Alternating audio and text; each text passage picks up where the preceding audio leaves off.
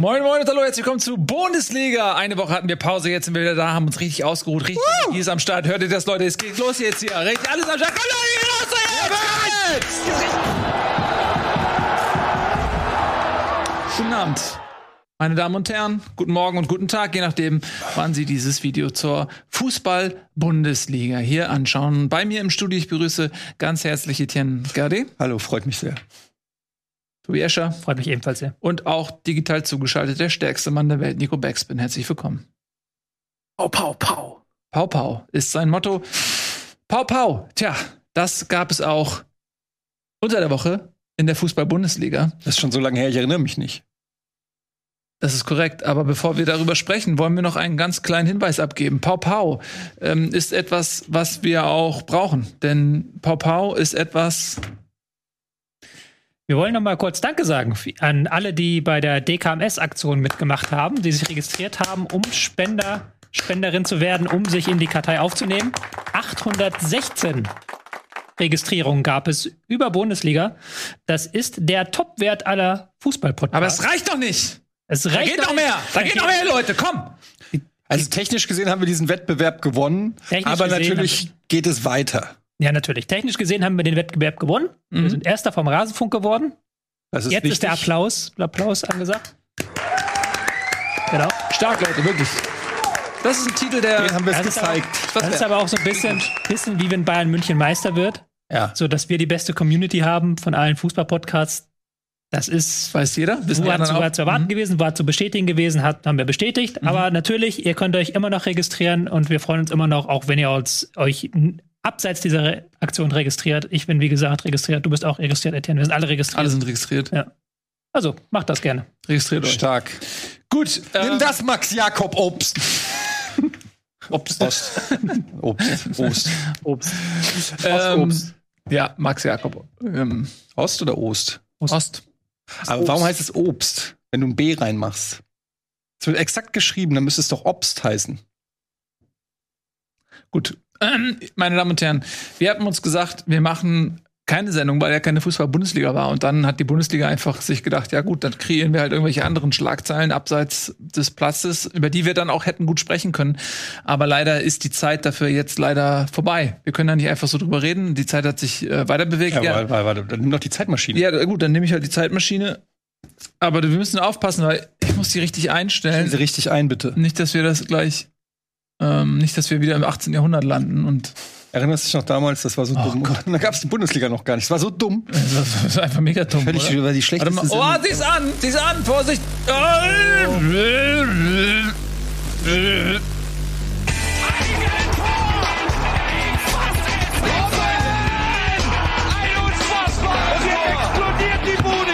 Kritisiert mir denn nicht zu so viel. Das ist ein guter Mann.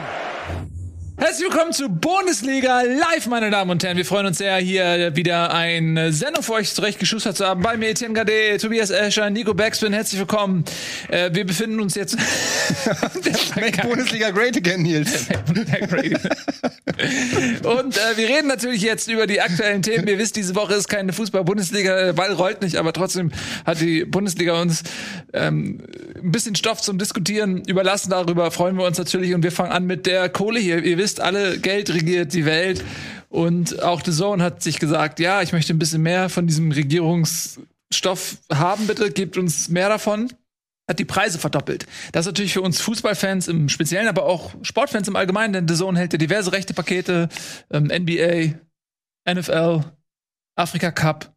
Viele Dinge sind ja, das. Viele Sachen. Tennis, Tennis US-Sport generell, UFC und so weiter. Ja. Solche Sachen. Und das war natürlich für viele jetzt erstmal ein Schock. Was geht ab? Einfach mal so aus dem Hüftgelenk geschossen eine Preiserhöhung um 100 Prozent. Ähm, wer Bestandskunde ist, für den ist das erst im Sommer Thema. Für alle anderen gilt das im Prinzip. Oh, das gilt. Also nach meinen Informationen gilt das äh, ab sofort. Ab morgen. Um mal einen berühmten Deutschen zu zitieren. Ab dem 1. Februar dann. Wir haben ja heute den 31. Januar. Das ist völlig korrekt, ja. Ähm, Stimmt, ja.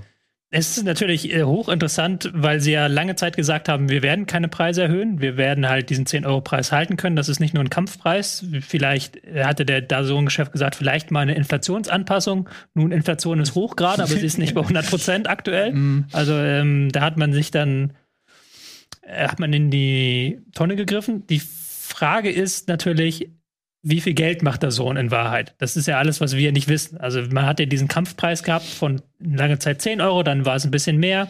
Jetzt geht man auf 30 Euro sonst, glaube ich. Lass mich Mhm. keinen Quatsch erzählen, irgendwie so in dem Dreh, 30 Euro sonst hoch. Und das lässt natürlich die Frage stellen, klar, man rechtfertigt das mit teuren Rechten, Bundesliga-Rechte, die man gekauft hat, auch Champions League-Rechte, die man ja exklusiv hält, viele andere Rechte, die sie noch haben, wie du gerade gesagt hast.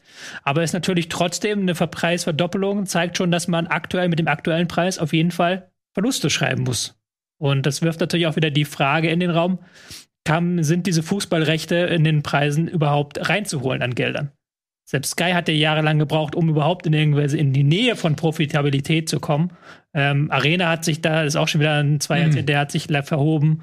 Ähm, damals gab es ja TM3 mit Champions League. Ähm, Eurosport hat der sich auch mit diesem Bundesliga-Paket letztes Mal verhoben, wo sie dann Amazon. die Freitagsspiele gehabt haben. Ja, da haben sie, die haben viele.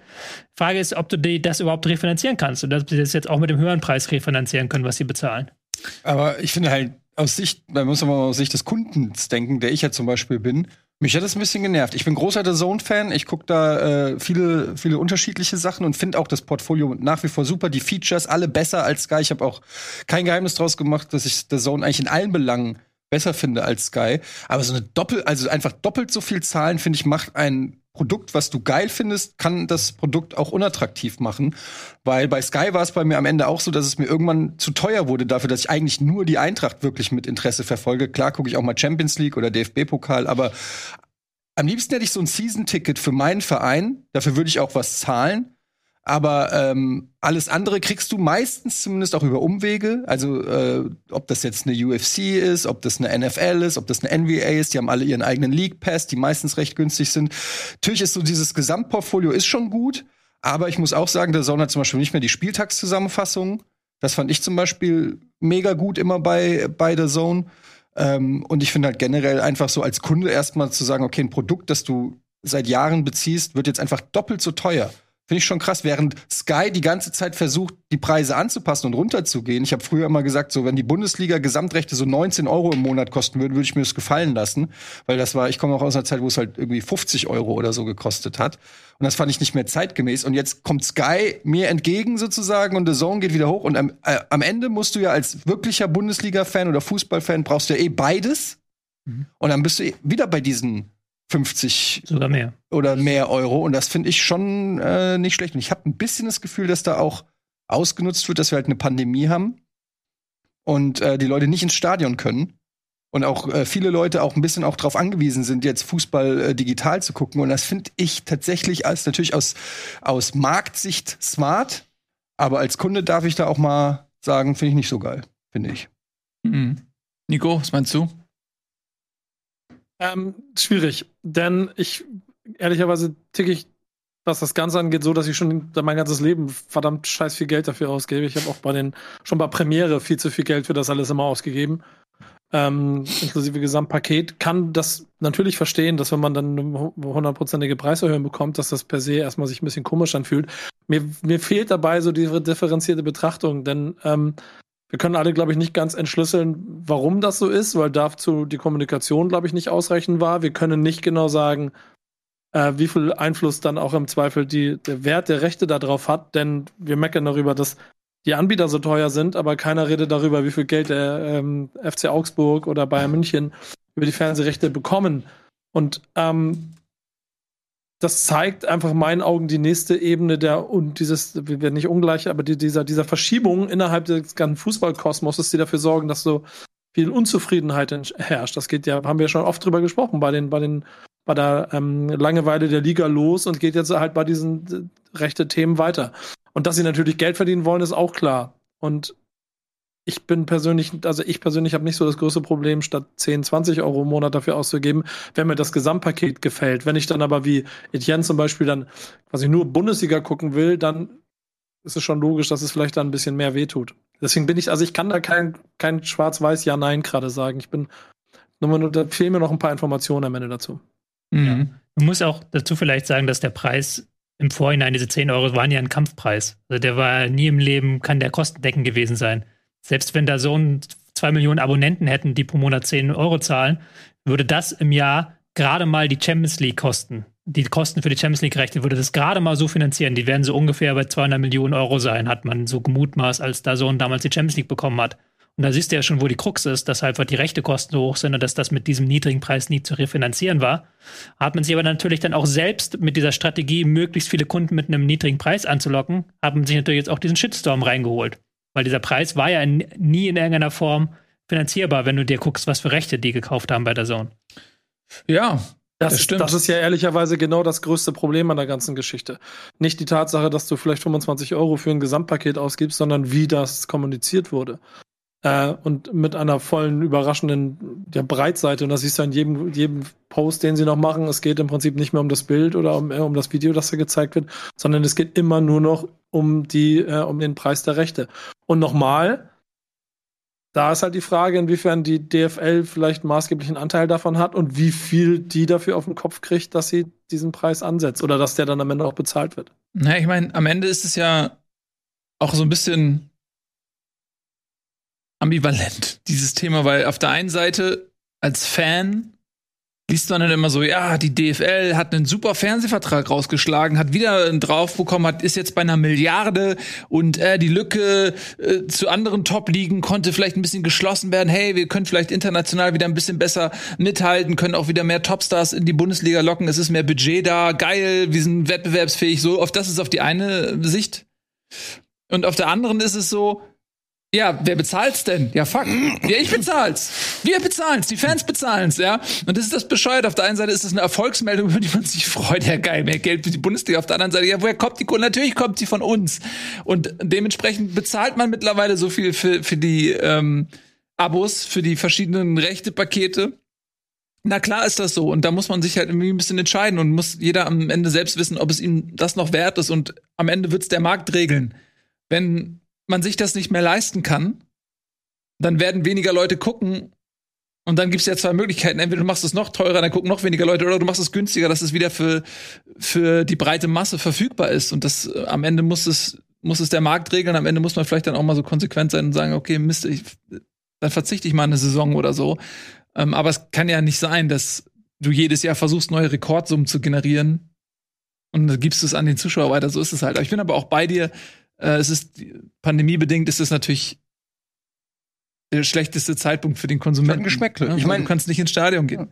Ja, ich finde halt aber auch irgendwie, also warum soll, also äh, aus Kon also Kundensicht, warum sollte mich denn jetzt interessieren, ob da irgendein Milliardär damit Profit macht oder nicht? Also der hat mir das angeboten, hat gesagt, das biete ich dir an für den Preis. Ja, klar. Und dann sagt er von einem auf den anderen Tag so, jetzt kostet es doppelt so viel. Also da fehlt mir so ein bisschen, warum ich da so viel, so viel, warum ich mich da in irgendwelche Geschäftsgebaren reindenken soll oder so. Das geht doch den Kunden nichts an. Der Kunde kriegt ja nicht mehr fürs Geld. Das ist ja das Problem.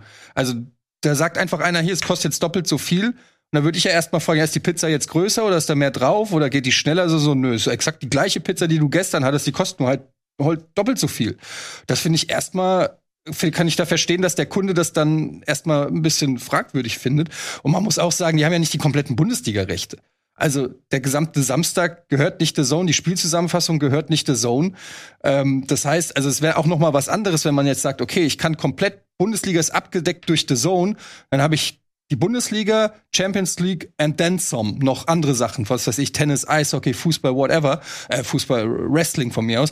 Aber so ist es ja nicht, sondern das ist ja jetzt so ein Splitterding. Du hast von allem ein bisschen. So. Und das zwingt mich als Kunden zwangsläufig, egal was es ist, noch was anderes dazu zu holen. Und dann wird's halt irgendwann teurer. Dann reden wir nicht von 10 oder 20 Euro, sondern dann reden wir von 20 oder 50 oder 60 Euro. Und das monatlich äh, wenn man sich anguckt, dass Netflix, äh, was weiß ich, mittlerweile kostet äh, genauso viel oder so. Du zahlst dann im Monat, wenn du diese ganzen Streaming-Dienste äh, bist, bist du bei 200 Euro oder 150 Euro, die du im Monat zahlst, um dein Programm zu bekommen. Finde ich schon, als, aus Konsumentensicht finde ich das schon krass. Aber man muss halt Kann sich auch nicht jeder leisten. trotzdem sagen, ich finde das halt schwierig. Da sind wir jetzt aber bei einem größeren Thema, dass halt in diesem ganzen Streaming- oder Internetbereich hast du ja viele Player, die mit Kampfpreisen quasi reingehen. Netflix, Spotify, die sind ja alle, sind ja alle keine profitablen Unternehmen. Die schreiben alle Verluste, aber die buttern halt rein, um halt mehr Wachstum zu bekommen, um halt die Konkurrenz klein zu halten und dann möglichst da eine Monopolstellung sich zu erarbeiten. Und der Sohn ist ja ein selber, derselbe Versuch gewesen. Und da ist halt die Frage, haben sie halt im Gegensatz zu Netflix oder Spotify das Problem, dass sie halt horrende Kosten haben für Rechte. Und das ist ja nicht nur auf der deutschen Markt. Der deutsche Markt ist ja relativ klein, aber der Zone ist ja eine weltweite Firma. Und da bin ich gespannt, ob es die Firma in zehn Jahren noch gibt. Vielleicht schaffen sie es, vielleicht nicht. Das, das ist jetzt die spannende Frage. Und das ist jetzt so ein wichtiger Punkt für die Gesamtfirma. Mhm. Aber das nicht vergessen, was allein Ralle da an ja, was da rauszieht, ja. ne? Ist ja unfassbar. Jetzt ein neues Auto hast gesehen, schon ja, ein im Prinzip, Lambo. ah ja, alleine verantwortlich im Prinzip für diese Preiserhöhung. Ja. Also ihr denkt dran, wenn ihr eure 30 Euro an der Zone abdrückt, vielen Dank, Felgenralle. 40 davon sind für Ralle, ja. ja. Wollte ich gerade sagen, irgendwie ein gutes Drittel geht auf jeden Fall zu ihm, definitiv. Ich finde äh, das insgesamt so ein bisschen schwierig, was den Wert dessen, was man da bekommt, äh, so schwer macht einzuordnen. Denn wie du, der, das kurze Ausflug Richtung Netflix, es ist halt auch, oder Richtung, keine Ahnung, Spotify oder andere Streaming-Anbieter sind immer die, sind immer die führenden in beiden Bereichen. Wenn du das zurückrechnest mit dem, was du früher an CDs ausgegeben hast im Monat, um Musik zu hören, und jetzt kriegst du für 10 Euro 1000 CDs jeden Monat. Früher hast du, keine Ahnung, 50 Euro in der Videothek ausgegeben. Jetzt kriegst du für 10 oder jetzt 20 Euro irgendwie eine komplette Videothek äh, zu Hause auf deinen Fernseher. Und beim Fußball oder Sport ist es ja eigentlich auch relativ ähnlich. Ähm, sodass der Wert dessen, was man tatsächlich bekommt, ein kleines bisschen in den Hintergrund gerät, weil es jetzt nur um eine Preiserhöhung geht. Und das finde ich bei der ganzen Sache so, so schwierig, ehrlicherweise. Aber ich muss auch gestehen, mich stören nicht, ob nun 15 oder 30, weil ich das Gesamtpaket spannend finde. Ich kaufe auch von dem Kollegen von Sky das Paket ein, weil ich das mhm. Gesamtpaket habe. Geht ja nicht nur um Spannung, Nico, es geht ja auch darum, sich das leisten zu können, ne? Ähm ja, genau, aber den, aber den Faktor sehe ich auch. Aber dann ist es doch wie, wenn, wenn, wenn du es dir nicht leisten kannst, wenn du es dir früher nicht leisten konntest, keine Ahnung, fünfmal ins Stadion zu gehen, nur einmal, dann gehst du halt nur einmal ins Stadion. Ähm, die, Empör die, Empörung darüber. Ja, du konntest dir es ja früher leisten, das ist das Problem.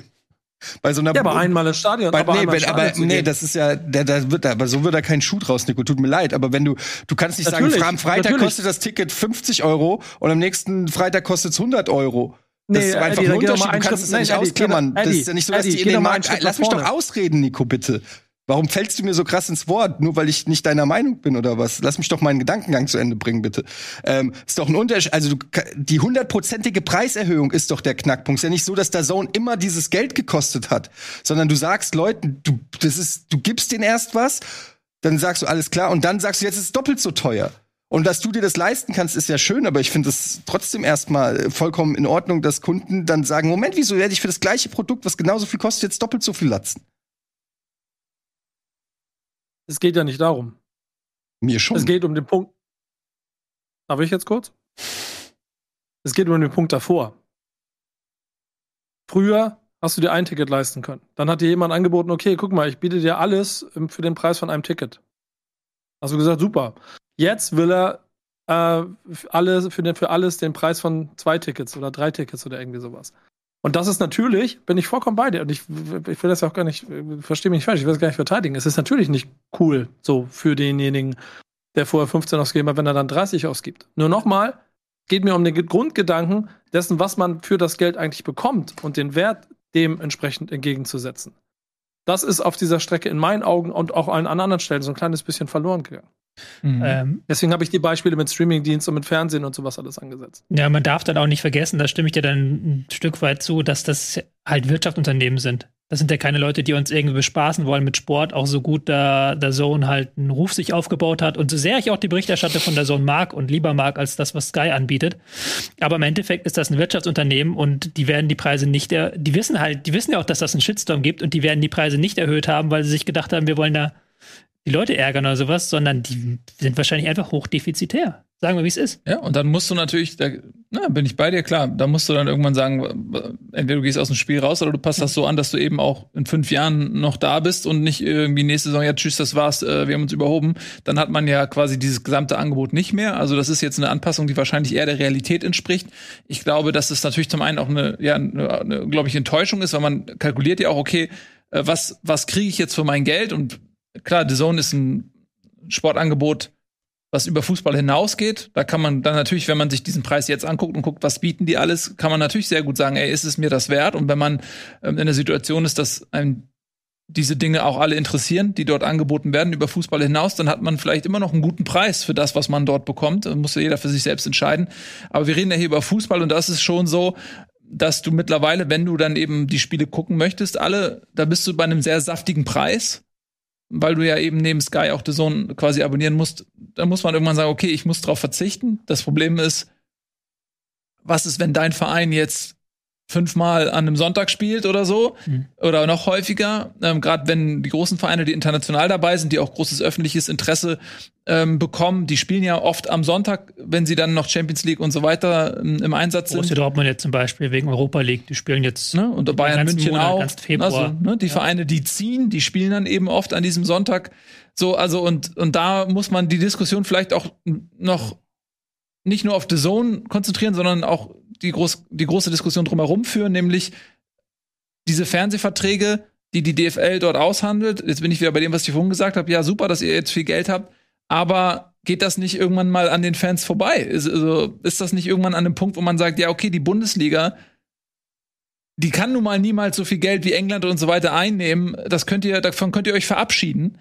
Ähm, und natürlich siehst du eben auch, du siehst die Gehälter der Leute, weil wir reden jetzt über, was hat was hast du früher für dein Geld bekommen? Aber du siehst ja, die Gehälter steigen ja bei, beim Fußball rapide an. Die, die Fußballer vor zehn Jahren haben viel weniger verdient als die Fußballer heute. Und dann bist du irgendwann an einem Punkt, wo du denkst, ja, okay, warte mal, die ganzen, die ganzen Leute werden ausgequetscht, sozusagen.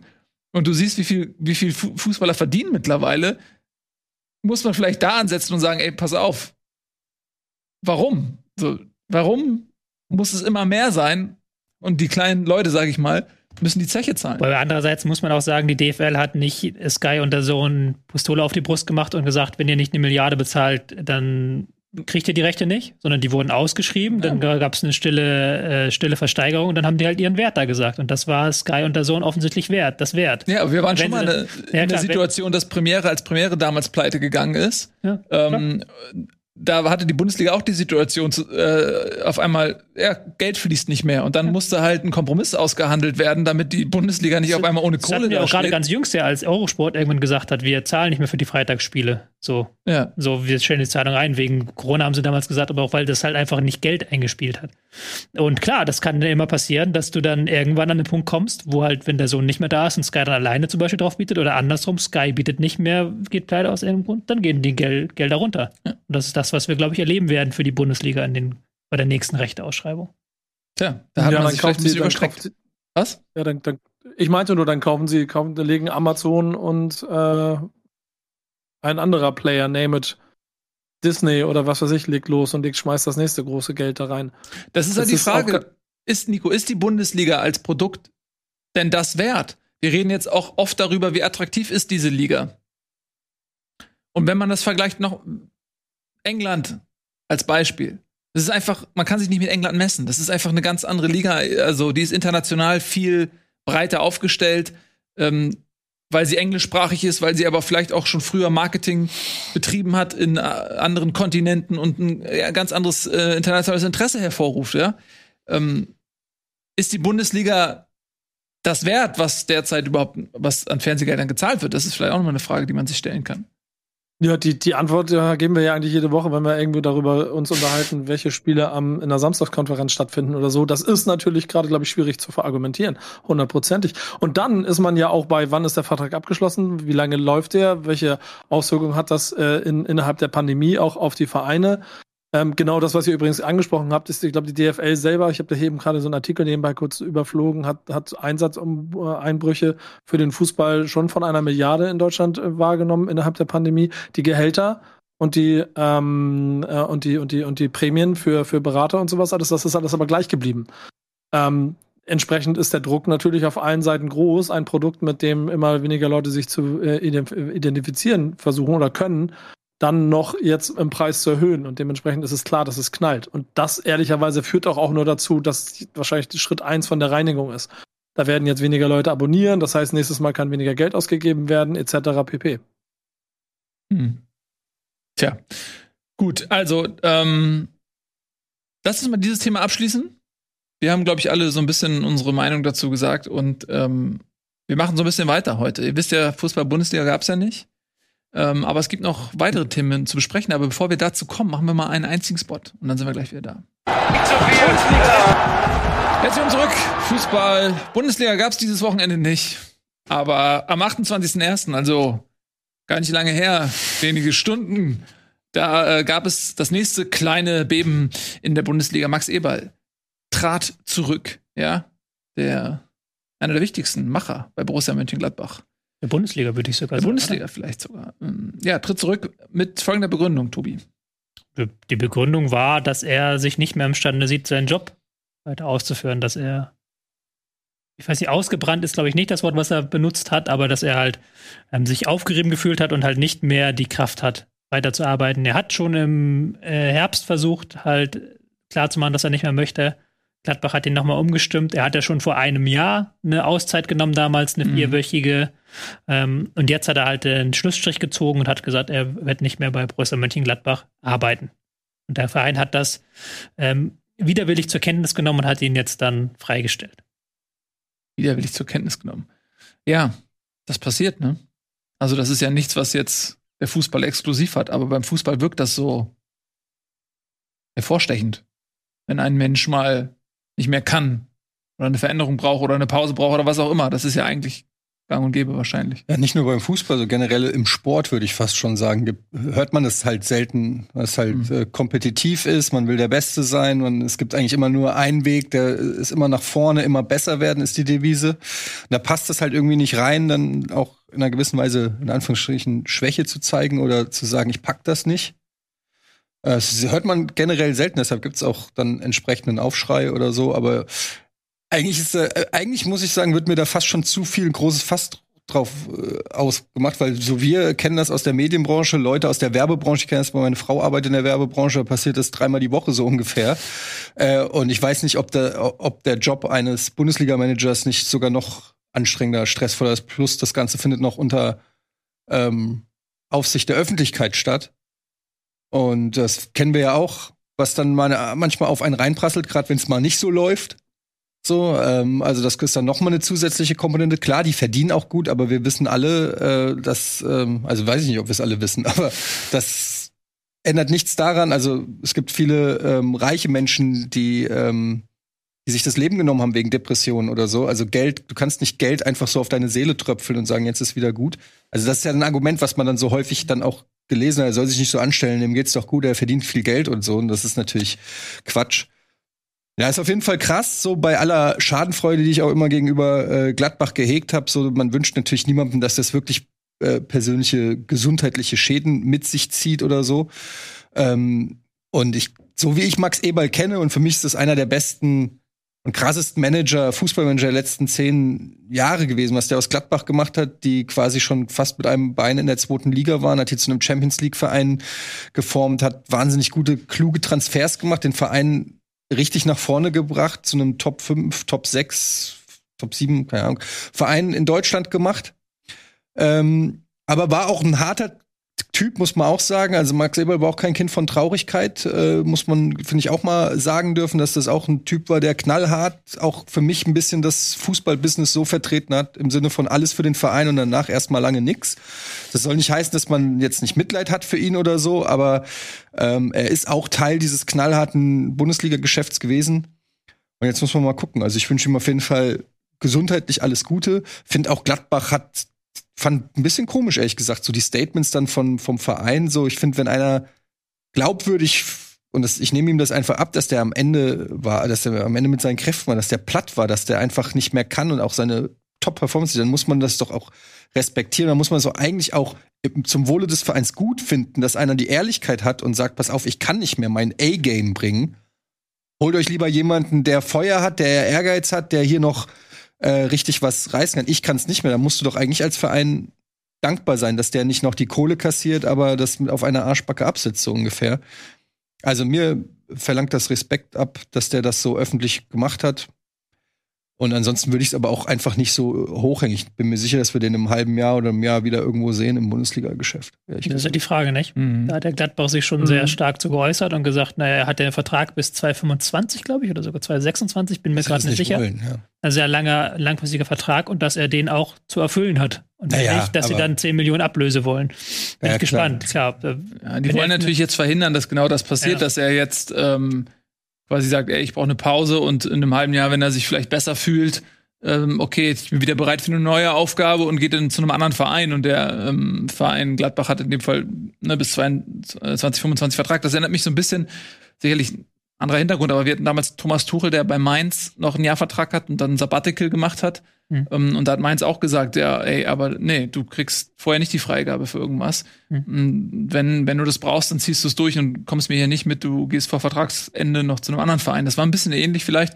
Ähm, Von daher kann ich die Gladbacher Seite verstehen, was das angeht. Aber wenn du jemanden wie Max Eberl so lange im Verein hast und so ein gutes Verhältnis zu dem hast, dann kann man das wahrscheinlich auch ganz gut einschätzen. Und ich kann mir bei Max Eberl nicht vorstellen, dass er sich auf die Art und Weise frei machen will für eine neue Aufgabe. Das kann ich mir wirklich nicht vorstellen. Nee, das will ich auch gar nicht unterstellen, Nee, dass hab der ich auch das nicht so ne? verstanden. Ich meine nur, das, das Aber- von Vereinsseite, weil Wenn es ihm wieder gut geht, Ja. wird er seiner Leidenschaft und seinem Talent und seinem Können auch wahrscheinlich ähm, wieder nachgehen wollen. Und er ist ja ein guter Manager und es wird wahrscheinlich Vereine geben, die seine Dienste gerne hätten. Also glaube ich schon, dass wenn er das Gefühl hat, ich habe wieder Kraft, ich habe auch wieder Lust, dass das dann irgendwie auf dass da auf ihn der Fahrt ins Thema kommt und dann geht's natürlich um Kohle. Dann wenn jetzt was weiß ich ein Verein wie Leipzig oder Bayern, die mal an ihm dran waren angeblich so, Mhm. dann kriegt halt Gladbach Kohle und dann ist das Thema durch. Also ich mir ziemlich sicher, dass das Für Gladbach ist natürlich ein herber Einschnitt, weil er jetzt zehn Jahre lang, über zehn Jahre lang der Macher war und halt auch sehr viel Macht hatte im Verein. Also der ist, lief viel über Eberl und der war auch sehr präsent im Verein, nach außen. Ähm, da muss man jetzt natürlich einen Ersatzmann finden und das ist so auf die Schnelle, glaube ich, gar nicht so easy, jetzt halt im, äh, irgendwie einen Ersatzmann aus dem Hut zu zaubern und auch einen, der so eine Strahlkraft hat wie Eberl, das könnte auch schon ein Make-or-Break-Moment sein für Gladbach, weil ja Eberl, glaube ich, schon sehr, sehr mächtig und sehr, sehr wichtig war für den Verein. Ja, vor allen Dingen auch, was das für Adi Hütter bedeutet. Das muss man ja sagen. Der ist aus Frankfurt weggegangen, weil ihn genervt hat, dass da alle Führungspersönlichkeiten gehen. Also das war zumindest die offizielle Begründung, aber es scheint mir auch plausibel, dass das mit ein Grund war. Und ähm, hat ja auch, glaube ich, in den Interviews gesagt, dass mit Max Eberl da jemand ist, der für äh, Konstanz steht, für einen ganz der starke Mann bei Gladbach, dem, mit dem er gemeinsam so eine Zukunft planen kann. Und jetzt bricht er weg. Ähm, das ist für Adi Hütter doppelt scheiße, weil natürlich auch der Typ, der ihn für viel Geld geholt hat, auch äh, wegbricht. Und ähm, wer auch immer jetzt kommt, wird nicht dieses enge Verhältnis zu Adi Hütter haben. Also ähm, da ist, glaube ich, noch nicht auserzählt, die Geschichte, so wie das weitergeht. Wobei er hat es ja in der Hand, ähm, sportlich dafür zu sorgen, dass das jetzt kein Thema ist, irgendwie die Trainerposition. Und ähm, selbst mit einem guten Verhältnis, Max Eberl müsste Profi genug sein, um ein gutes Verhältnis nicht ähm, als Entscheidungskriterium oder als maßgebliches heranzuziehen, wenn es um eine Trainerfrage geht, sondern dann geht es ja darum, ob man eine Mannschaft noch erreicht, ob man noch ähm, glaubt, dass Erfolg unter diesem Trainer möglich ist. Und das ist, glaube ich, das sollte ja wichtiger sein als ein persönliches Verhältnis. Aber ähm, ja, ich bin auf jeden Fall dabei, dass das ein ziemliches Machtvakuum bei Gladbach hinterlässt und dass sie gerade eh in einer sehr schwierigen Situation sind, sportlich und finanziell, weil sie natürlich zum einen, ja, wenn man sich die Tabelle anschaut, jetzt schon im zweiten Jahr Schwierigkeiten haben, die eigenen Ambitionen zu erfüllen. Und jetzt kommt neben Corona eben noch dazu, dass mit Ginter und Zakaria zwei Spieler den Verein ablösefrei verlassen, von denen man sich hohe Ablösen, beziehungsweise Zakaria ist ja gegangen, aber ein halbes Jahr vor Vertragsende, sodass auch da nicht die große Ablöse jetzt geflossen ist, sodass sie eben ja die zu erwartenden Einnahmen eben nicht haben, neben den Verlusten von äh, Corona bedingt. Und das ist einfach eine unglaubliche Herausforderung, jetzt in diesem Verein sich so aufzustellen, dass man sportlich und finanziell konkurrenzfähig bleibt. Und in dem Moment jetzt auch noch Max Eberl zu verlieren, das ist natürlich denkbar schlecht, ist eine große Herausforderung für Gladbach ebenso wie für Union Berlin. Denn jetzt kam ganz frisch die Meldung rein, dass Max Kruse den Verein verlässt. Er wechselt innerhalb der Winterpause zum Ligakonkurrenten aus Wolfsburg. Union kassiert noch eine gute Ablösesumme. Auch Max Kruse hat ja nur noch ein halbes Jahr Vertrag und er ist 33 Jahre alt oder so. Und trotzdem kassiert Union 5,5 Millionen Euro. Ist das ein guter Deal für Wolfsburg, ein guter Deal für Union oder ein guter Deal für Kruse in erster Linie, Nico? Ich finde, es ist für alle Seiten ein guter Deal. Denn Max Kruse kann, wie er selber beschrieben hat, nochmal eine alte Rechnung begleichen. Union Berlin. Ja, könnt vielleicht äh, neue Rechnung stellen. Ja, genau. Äh, Das wäre ja noch der letzte Punkt gewesen, den ich noch erzählt hätte. Union Berlin kann, ähm, kann, kann auf jeden Fall zumindest noch ein bisschen Geld mit dem Spieler verdienen.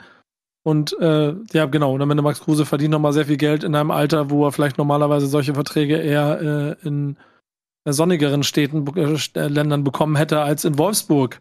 Äh, Dass das Ganze natürlich trotzdem Geschmäckle kriegt, ist auch klar, weil, äh, und das fand ich ehrlicherweise ganz interessant, und es sind ja jetzt gerade auch ganz viele Artikel online, die habt ihr jetzt ja vielleicht alle noch nicht gelesen, aber es sind ja Mhm. sehr viele Kommentare schon unterwegs und ich habe auch schon so ein paar Rohversionen geschickt bekommen, die dann irgendwo veröffentlicht werden, dass viel von dem Kultfußballer gesprochen wird. Und ich finde interessant, wie sich das Bild von Max Kruse innerhalb der letzten fünf, sechs Jahre im deutschen Profifußball verändert hat, von äh, vollkommener Idiot mit ähm, äh, Geld in einem Taxi liegen lassen und irgendwelche sonstigen Dinge, die da in der Öffentlichkeit rumgeschwirrt sind, über absoluter Kultfußballer und überall hat er alles richtig gemacht zu, jetzt ist er der Böse, der zu Wolfsburg geht, weil er im Prinzip genau das gleiche macht, was er sonst auch immer die ganze Zeit gemacht hat. Ähm, das wird wird's insofern spannend. Äh, Ich bin mir aber ziemlich sicher, dass wenn wir ein bisschen in die Zukunft blicken, dass es ergebnistechnisch für beide Mannschaften schon Auswirkungen haben wird. Denn ich bin mir, ich lehne mich aus dem Fenster, ich sage, Wolfsburg gewinnt das erste Spiel mit Kruse und Union Berlin verliert das erste Spiel. Was Ohne glaubst du, wie, wie hoch gewinnt sicher. Wolfsburg? Meinst du? Ähm, ach, die machen schon. Komm. Ach komm.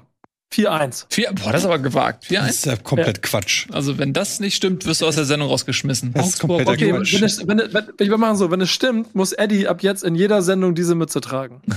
Ist eine Hm. Wette, Eddie? Äh, Nee, nee, nee, auf sowas lasse ich mich nicht ein, aber es ist echt kompletter Quatsch, dass Wolfsburg vier Tore in einem Spiel schießt. Da sieht man mal wieder, dass du keine Ahnung von Fußball hast, Nico.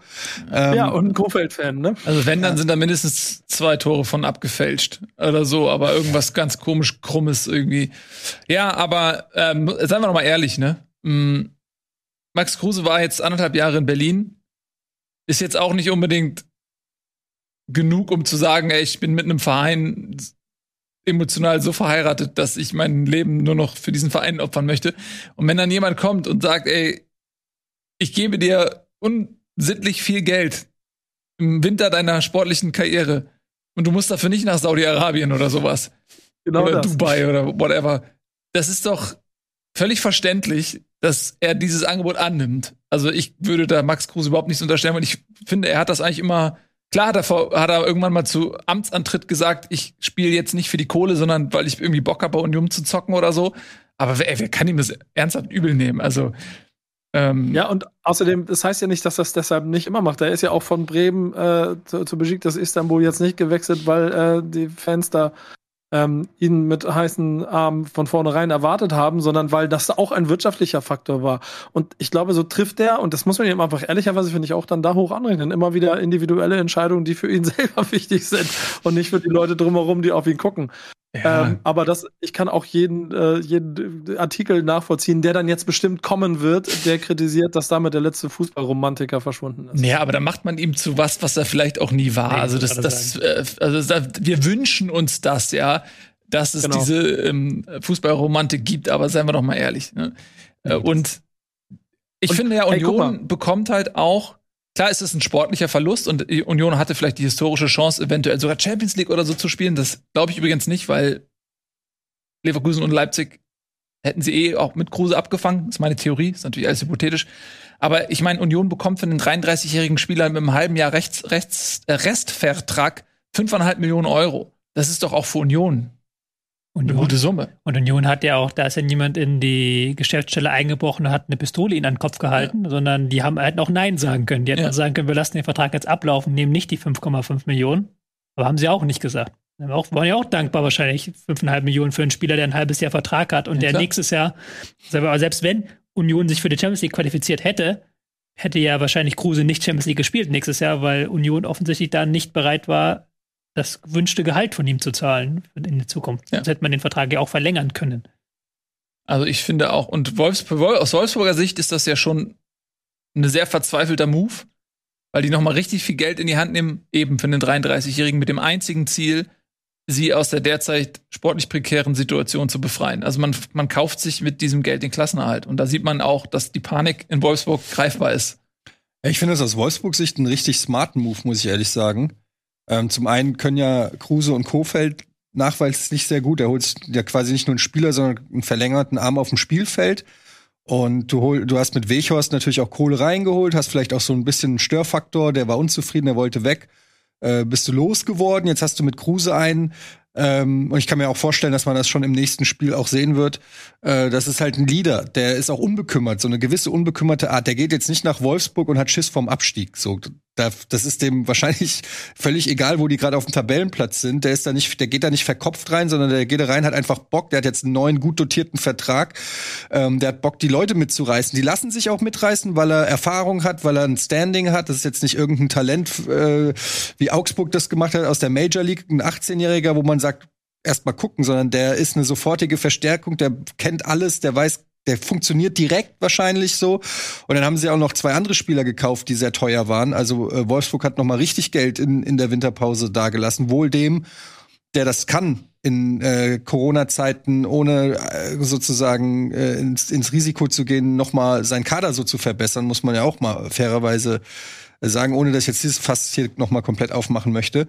Aber aus Wolfsburgs Sicht finde ich war das richtig smart, weil ich glaube auch, dass der noch für das, wie auch spielt, das hat man auch bei Union gesehen, das kann, das kann er noch anderthalb Jahre locker durchziehen, glaube ich. Und das, glaube ich, ist ja auch erst drei Wochen oder so her, dass wir mal länger über Kruse gesprochen haben und auch dann seinen Karriereweg beschrieben haben, dass er halt überall Erfolg hatte und die mhm. Mannschaften mit ihm deutlich besser waren, außer in Wolfsburg. Da ist ja der Erfolg ausgeblieben. Mhm. Also er hat ja auch gesagt, er hat noch eine Rechnung offen. Und jetzt gar nicht in finanzieller Hinsicht, sondern einfach dieser Verein, da hat es nicht so gut, ähm, der ist nicht so gut gelaufen und jetzt will er nochmal zeigen, okay, auch da hätte es gut laufen können, es lag nicht an mir. Mhm. Genau, das wollte ich nämlich auch nochmal anbringen, dass die Statistiken für ihn ja halt schon überragend sind. Also wirklich egal, wo er gewesen ist, ist danach die Mannschaft schlechter geworden, als er weggegangen ist. Das ist dann eine Gefahr, die Union Berlin hat, äh, der sie jetzt natürlich lautstark entgegenstemmen. Ob das klappt, werden wir sehen. Ähm, da in, in der Liga, in der Situation, wo sie da gerade sind, ist es ja mega spannend mit fünf, sechs, sieben Mannschaften, die alle noch oben um Platz, keine Ahnung, was das, vier bis, bis sieben noch mitspielen werden. Und andersrum, Wolfsburg, da braucht es jetzt ja auch einfach genau sowas, damit man mhm. eben nichts mit da unten zu tun hat. Also insofern, ich, ich finde den Move auch smart von allen Seiten eigentlich. Ja, nächstes Spiel dann äh, beim kommenden Spieltag ist äh, Union in Augsburg. Und das ist natürlich jetzt eigentlich eine Aufgabe, wo man sagt, ja, wenn du die Ambition hast, international dabei zu sein, dann musst du in Augsburg gewinnen. Ähm, es bräuchte jetzt eine Zeitmaschine natürlich, um zu wissen, okay, wie wirkt sich das sportlich aus? Wird Wolfsburg mit Kruse gewinnen? Wird Union ohne Kruse verlieren? Das weiß niemand. Ähm, das weiß niemand, aber ähm, was brummt denn hier eigentlich so? Was machst du, Nils? Weiß nicht, ich habe irgendwie so ein komisches. Warte, was ist da eingestellt für ein Datum? 7. 7. Ja. Februar, du bist verrückt, kannst du jetzt nicht drin. Alter, mach das Ding mal aus, ey. Was? Oh, oh, das ist mir schon ganz übel, vor zu viel oh. Zeit temporaler Aktivität. Ähm, Welches Datum haben wir? 7. Februar? Heute ist das. Ja. Mach mal lieber aus, nicht, dass wir gleich noch weiter ja, herzlich willkommen äh, zur Bundesliga, meine Damen und Herren. Ähm, kurz Ergebnisse checken. Yes. Was? Nix, ich habe nur kurz Bundesliga-Ergebnisse gecheckt. Echt? Und, bist du zufrieden? Ja. So, ähm, hey, schön, dass ihr da seid. Bei mir, meine Damen, Etienne Tobias Escher, Nico Backspin. Äh, wir begrüßen euch zu. Alter, check mal Zweitliga-Ergebnisse. Du wirst es nicht. 5-0? Du wirst es nicht glauben, Nils. Auswärts beim Spitzenreiter. Sind wir in der, sind wir in der falschen What? Dimension gewesen? Wir sind in der falschen Dimension gelandet, oder? Das kann doch nicht die Dimension sein. Das ist ja völliger Quatsch. HSV gewinnt 5-0 bei Darmstadt, das Alter. Das doch nicht. Das glaube ich nicht. Nico, Max Rap? Oder? Was? Okay, wir sind falsch abgebogen. Ey, ist mir doch egal. Mal gucken, mal gucken, was mich zu Hause erwartet. Wenn ich nachher nach Hause komme, mal gucken, wie das aussieht. Ähm, so, also, äh, wir reden natürlich jetzt über die ähm, Spieltage und über die Geschehnisse. Und da ist es tatsächlich ja so, dass wir eigentlich einen, einen Spitzenspielspieltag hatten. Und zwar mit Bayern gegen Leipzig und mit Dortmund gegen Leverkusen. Das sind eigentlich die vier Hauptaspiranten für die Champions League Plätze da unter sich gewesen. Äh, wir haben aber nicht nur das, wir haben natürlich auch noch den Abstiegskampf. Und wir haben natürlich immer noch Max Kruse. Aber wir fangen jetzt an mit dem ersten von zwei Spitzenspielen. Dem, ähm, ja, war es das Schnellere? Man weiß es nicht. Es war zumindest von der Torreihenfolge vermutlich das Schnellere. Und zwar Leverkusen bei Borussia Dortmund. 5 zu 2. Diese Paarung liefert aber regelmäßig ab, muss man sagen. Und das klingt jetzt spektakulär. Und es war auch spektakulär, insbesondere von Leverkusen. Leute, was war denn da los? Wer möchte anfangen? Man kann Alle zumindest keiner. sagen, dass äh, ja das Ergebnis vielleicht ein bisschen krasser klingt, als das Spiel dann irgendwie, finde ich, auch war. Also Leverkusen einfach brutal effektiv auch war. Und dann einfach auch durch das Ergebnis, dadurch, dass sie so lange geführt haben, ist denen das natürlich komplett in ihr, äh, hat ihnen komplett in die Karten gespielt, weil sie sich dann auch komplett aufs Kontern konzentrieren konnten. Und äh, hinten das gut wegverteidigt haben. Dortmund hat schon viel versucht, hat schon viel Druck gemacht. Ich finde, Dortmund hat jetzt nicht komplett scheiße eigentlich gespielt oder so. Die Tore sind natürlich viel zu leicht gefallen, wie die ganze Saison schon äh, generell ähm, bei Dortmund Tore fallen. Aber nach vorne haben sie halt auch Chancen gehabt, haben die nicht reingemacht. Ähm, und äh, Leverkusen hat es gut wegverteidigt, super gekontert dann. Und ähm, ja, das ist halt so das, worüber wir ja immer reden, eigentlich schon gefühlt bei Dortmund, dass sie es dann auch diese Big Games. Wir haben in Bayern lange drüber geredet oder so, als diese Schiri-Diskussion war. Jetzt hast du Leverkusen oder so, diese Big Games. Da fehlt es dann bei Dortmund leider immer wieder mal, nicht immer, aber immer wieder mal an diesem Killerinstinkt, den man sich von so einem Top-Contender irgendwie erwünscht. Und ähm, ja, deshalb hat sich hier wahrscheinlich Dortmund jetzt endgültig aus dem, nicht, dass es ein realistisches Titelrennen war, aber ich glaube, jetzt kann man da äh, tatsächlich einen Deckel drauf machen, oder? Wie seht ihr das? Was? Warum lachst du? Ich will, mal äh, Fürth, Hertha, Stuttgart, Gladbach, Dortmund. Nochmal was? Fürth, Hertha, Stuttgart, Gladbach, Dortmund. Das ist, Das ist die Reihenfolge der Gegentore in der Bundesliga. Also die Teams mit den meisten Gegentoren. Ah, okay. Borussia Dortmund mit 36 Gegentreffern haben mehr kassiert als Augsburg, als Köln, als Wolfsburg, als Bochum, als Bielefeld. Bielefeld. Also es ist schon krass, wie, wie defensiv schwach Dortmund diese Saison ist. Und dann gibt es ja immer diese Spiele, wo es Händen überhaupt nicht läuft und wo sie sich so eiskalt auskontern lassen. Also ich würde dann auch in dem Sinne widersprechen, weil ich fand schon, dass Leverkusen in der ersten Halbzeit total dominant war. Hätten sie die Konter noch ein bisschen besser ausgespielt, hätten sie das Ding noch früher hochschrauben können. Aber haben auch so ja 4-1 geführt. Und klar, in der zweiten Halbzeit kam dann Dortmund, aber da stand es halt schon 4-1. Und das war halt schon krass, wie Leverkusen da mit fünf Mann immer wieder in die Konter reingekommen ist. Wie Dortmund im Mittelfeld völlig offen stand, gar kein Gegenpressing, gar keine Rückwärtsbewegung und dann immer wieder zu, hinten in drei gegen fünf oder vier gegen fünf Situationen gekommen ist. Die haben da gar keinen Stich gesehen gegen das äh, Leverkusener Tempo. Mhm. Ja, absolut. Ähm, gutes Pressing auch gespielt. Dortmund immer wieder ähm, auch in den richtigen Situationen angelaufen. Das 1-0 war dann ja auch dieser Fehler von Sakadu, der da einfach aber auch krass unter Druck gesetzt wurde und dann dachte, okay, das löse ich leichtig, mit Leichtigkeit und Geschmeidigkeit und das ging natürlich total nach hinten los. Da hat man auch vielleicht so ein bisschen gesehen, diese Bissigkeit, die Leverkusen hatte, aber auch dieses kluge Pressing, genau zu wissen, okay, wann gehe ich rein, wann ist der Moment und davon war die Dortmunder Defensive so ein bisschen überfordert in, in äh, Teilen.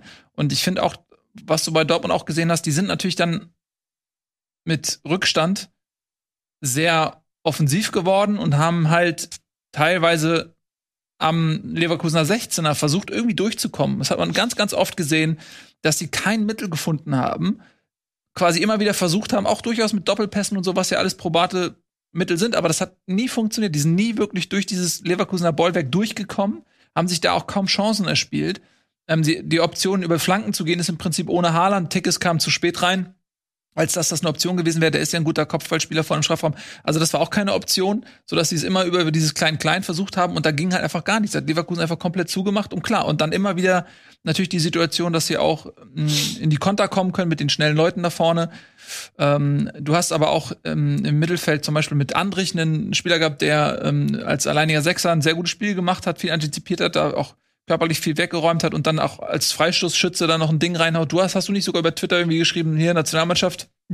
Ist eine Option Ist momentan spielt er sehr gut. Also, Mach einfach deinen Monolog zu Ende, können wir gleich. Nee, ich habe dich ja bewusst mit reingeholt. Also ich, was ich sagen wollte ist, ich hatte ein bisschen das Gefühl, dass ähm, Leverkusen war heißer. So, die hatten, haben ja auch im Vorfeld gesagt, wir haben noch eine Rechnung offen, nämlich das aus dem Hinspiel, das Ergebnis, wettzumachen.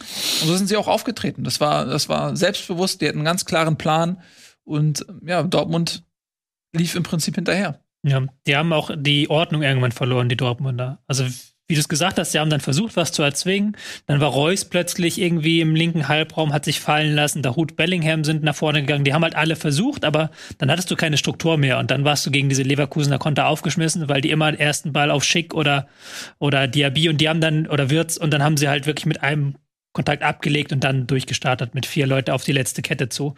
Das haben sie wirklich in Reinkultur gemacht. Und was Leverkusen momentan gut hinbekommt, die machen halt Überfall in der, am Anfang des Spiels immer erste halbe Stunde. Hat keine Mannschaft so viele Tore wie Leverkusen, nicht mal die Bayern schießen in der ersten halben Stunde mehr. Mhm.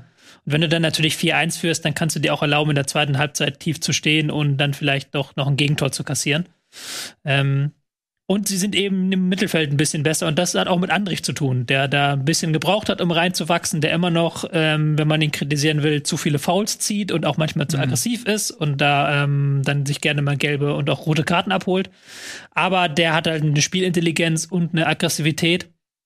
Mich würde es halt wundern, wenn äh, Hansi Flick nicht auf ihn kommen würde jetzt in den kommenden Länderspielen, auch weil ein Spieler wie Goretzka aktuell fehlt und er das so ein Stück weit ersetzen könnte weil er auch für so ein Pressing-System, wie es ja Flick vorschreibt, so ein richtig guter Mann ist mit seiner Aggressivität.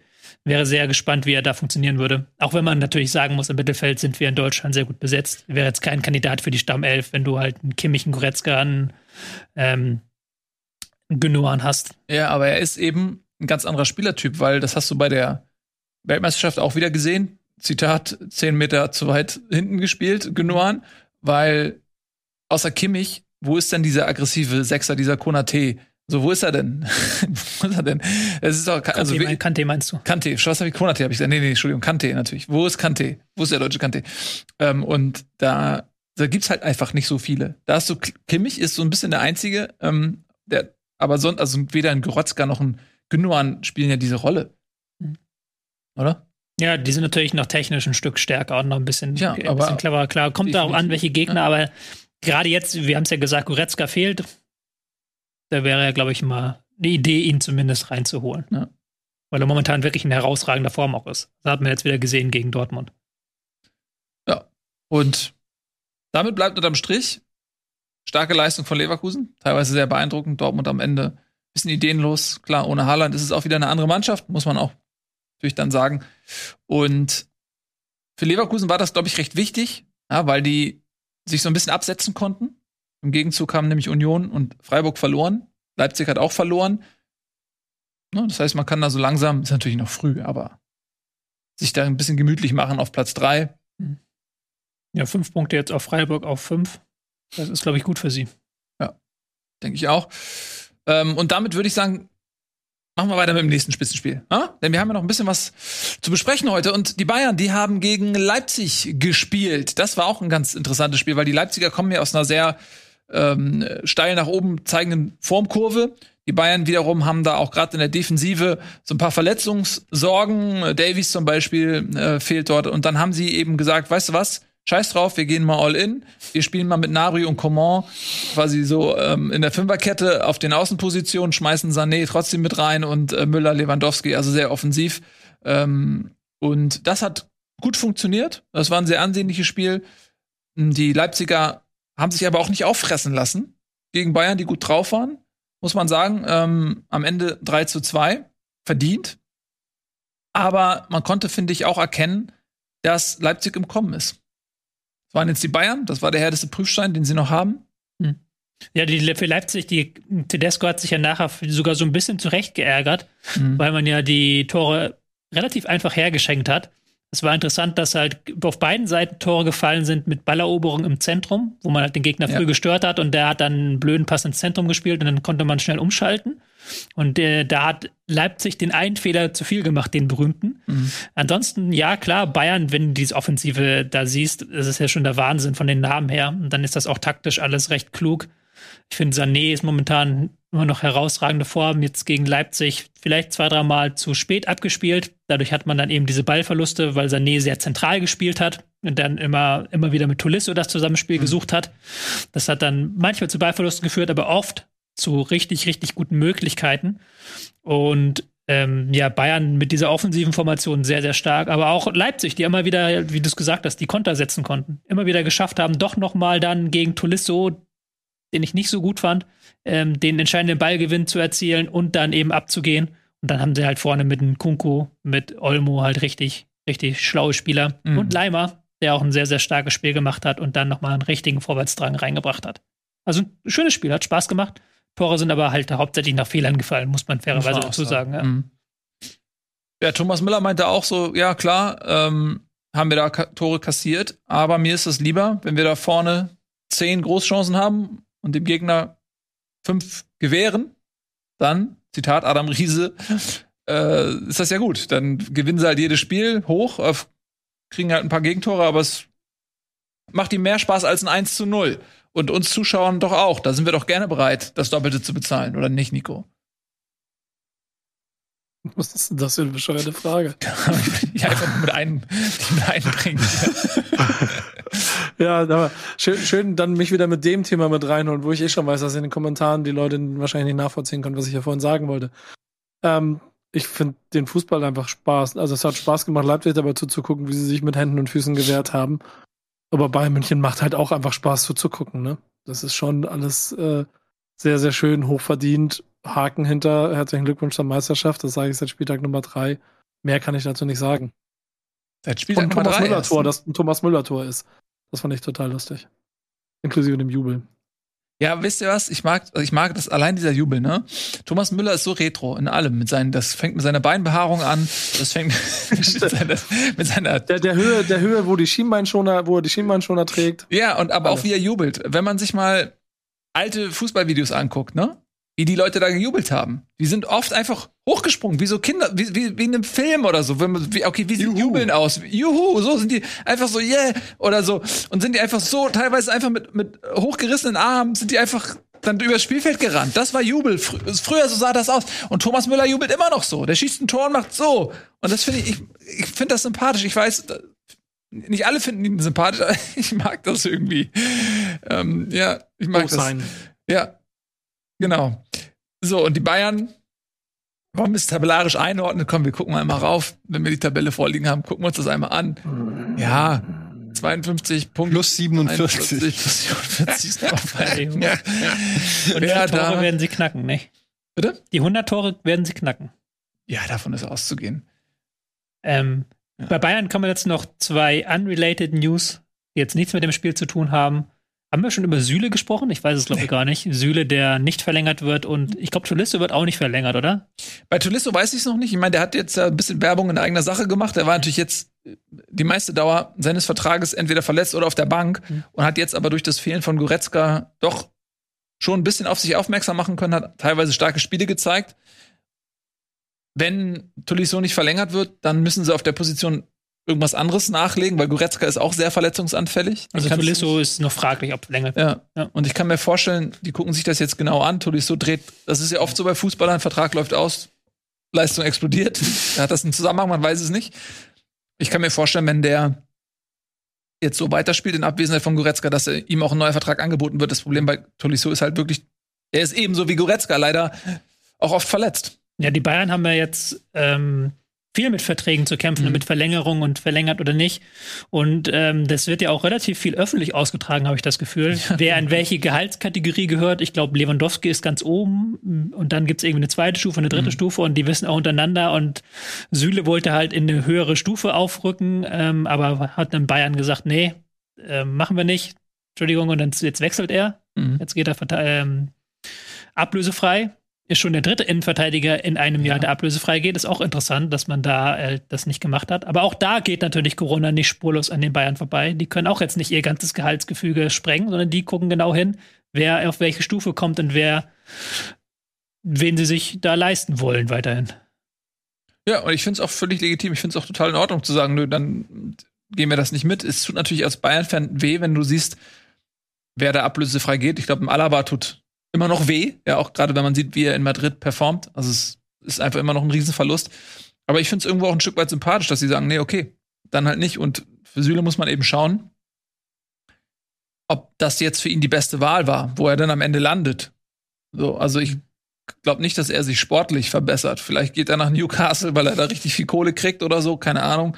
Vielleicht geht er nach Dortmund, wo er ne- sicherlich dann auch eine wichtige Rolle spielen kann. Aber bei Süle hatte man auch immer das Gefühl, dass er ein Stück weit hinter seinen Möglichkeiten bleibt. Das ist zumindest mein, mein Gefühl. Ich habe immer das Gefühl, okay, der ist, eigentlich bringt er alles mit. So, der ist, trotz seiner Massigkeit ist er sehr, sehr schnell ähm, und er hat eigentlich alles, was man so braucht als moderner Innenverteidiger, aber kam nie, war nie so richtig unumstritten, war, hat sich nie so richtig festgespielt irgendwie. Und ich glaube, das hat man bei Bayern auch so gesehen. Ja, man hat ja auch jetzt mit Upamecano einen Jungen verpflichtet, der ähm, noch viele gute Jahre vor sich hat und den ich halt auch in der Entscheidungsfindung noch ein bisschen besser einschätze als Süle. Mhm. Weil Süle ist schon noch der, jetzt aktuell finde ich sogar der stabilste Verteidiger. Also was einerseits die Körperlichkeit angeht. Also der muss sich von niemandem auf der Welt verstecken, der kann mit jedem in den Zweikampf gehen, mhm. aber auch was die Entscheidung im Passspiel angeht. Also der ist, ich würde den schon nicht ähm, schlechter machen, als er ist. Also er ist schon ein sehr, sehr guter Innenverteidiger. Ist jetzt natürlich auch die Frage, was, ob man da einen Ersatz holt. Wird ja davon gesprochen, dass man ähm, Augen auf Christensen geworfen hat und auf Antonio Rü Rüdiger. Auch beide ablösefrei. Ablösefrei, auch beide, ja. Im Sommer. Das wäre natürlich dann, Aber Rüdiger wäre zumindest, finde ich, ein wirkliches Upgrade. Und Christensen eigentlich auch. Das wäre halt, man hat zumindest dann nichts verloren. Das wäre ein sehr, sehr guter Transfer. Mhm. Frage dazu von mir. Ähm, wenn man Süle nicht verlängert, weil er ähm, ihn nicht mehr als die geschriebenen 10 Millionen wert ist und wir sagen, dass Corona nicht spurlos an Bayern vorbeigegangen ist, wie realistisch ist dann ein Rüdiger zu Bayern, der ja eher die 20 kostet, die der Rest im Kader kostet, als die 10, die man Süle angeboten hat? Was würdet ihr sagen? Es ist ja auch nicht immer eine Frage von Können, es ist auch immer eine Frage von Wollen. Ne? Also so Preis-Leistungs-Verhältnis.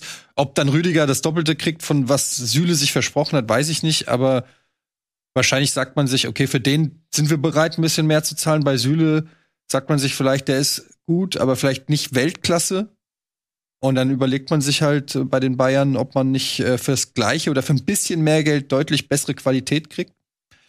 Also ich, also ich glaube, dass die Bayern das schon zahlen könnten an Süle. Ist ja offensichtlich wollen sie das nicht und sehen da nicht das Preis-Leistungs-Verhältnis irgendwie, dass das stimmt. Aber ja, die werden schon, die sehen ihn ja jeden Tag, die erleben ihn jeden Tag. Also gut, ich halte jetzt nicht immer so viel von den Aussagen Rummeniges bezüglich seiner eigenen Spieler. Da haben sie ja schon den einen oder anderen Mal gehen, zu, ja. zu, Grabe getragen, aber also der hat auch schon ein bisschen nachgekeilt da, wobei der immer noch spielt. Das ist alles ein bisschen strange, aber also die sind wohl auch nicht so ganz zufrieden, vielleicht auch mit der Einstellung nicht. Ja, also dass das vielleicht auch nicht so in diese Bayern-DNA passt, seine, seine Einstellung seine Arbeitseinstellung, kann, kann, ich, kann ich überhaupt nicht beurteilen. Das ist nur das, was ich so ein bisschen rausgehört haben zu Glaube von Rummenigge, was er da so gesagt hat. Aber gut, er wird sicherlich irgendwo unterkommen. Es gibt immer, also ich kann mir vorstellen, Newcastle vielleicht, wenn sie die Klasse erhalten, sind die auf der Suche nach Spielern wie Süle und haben viel Geld.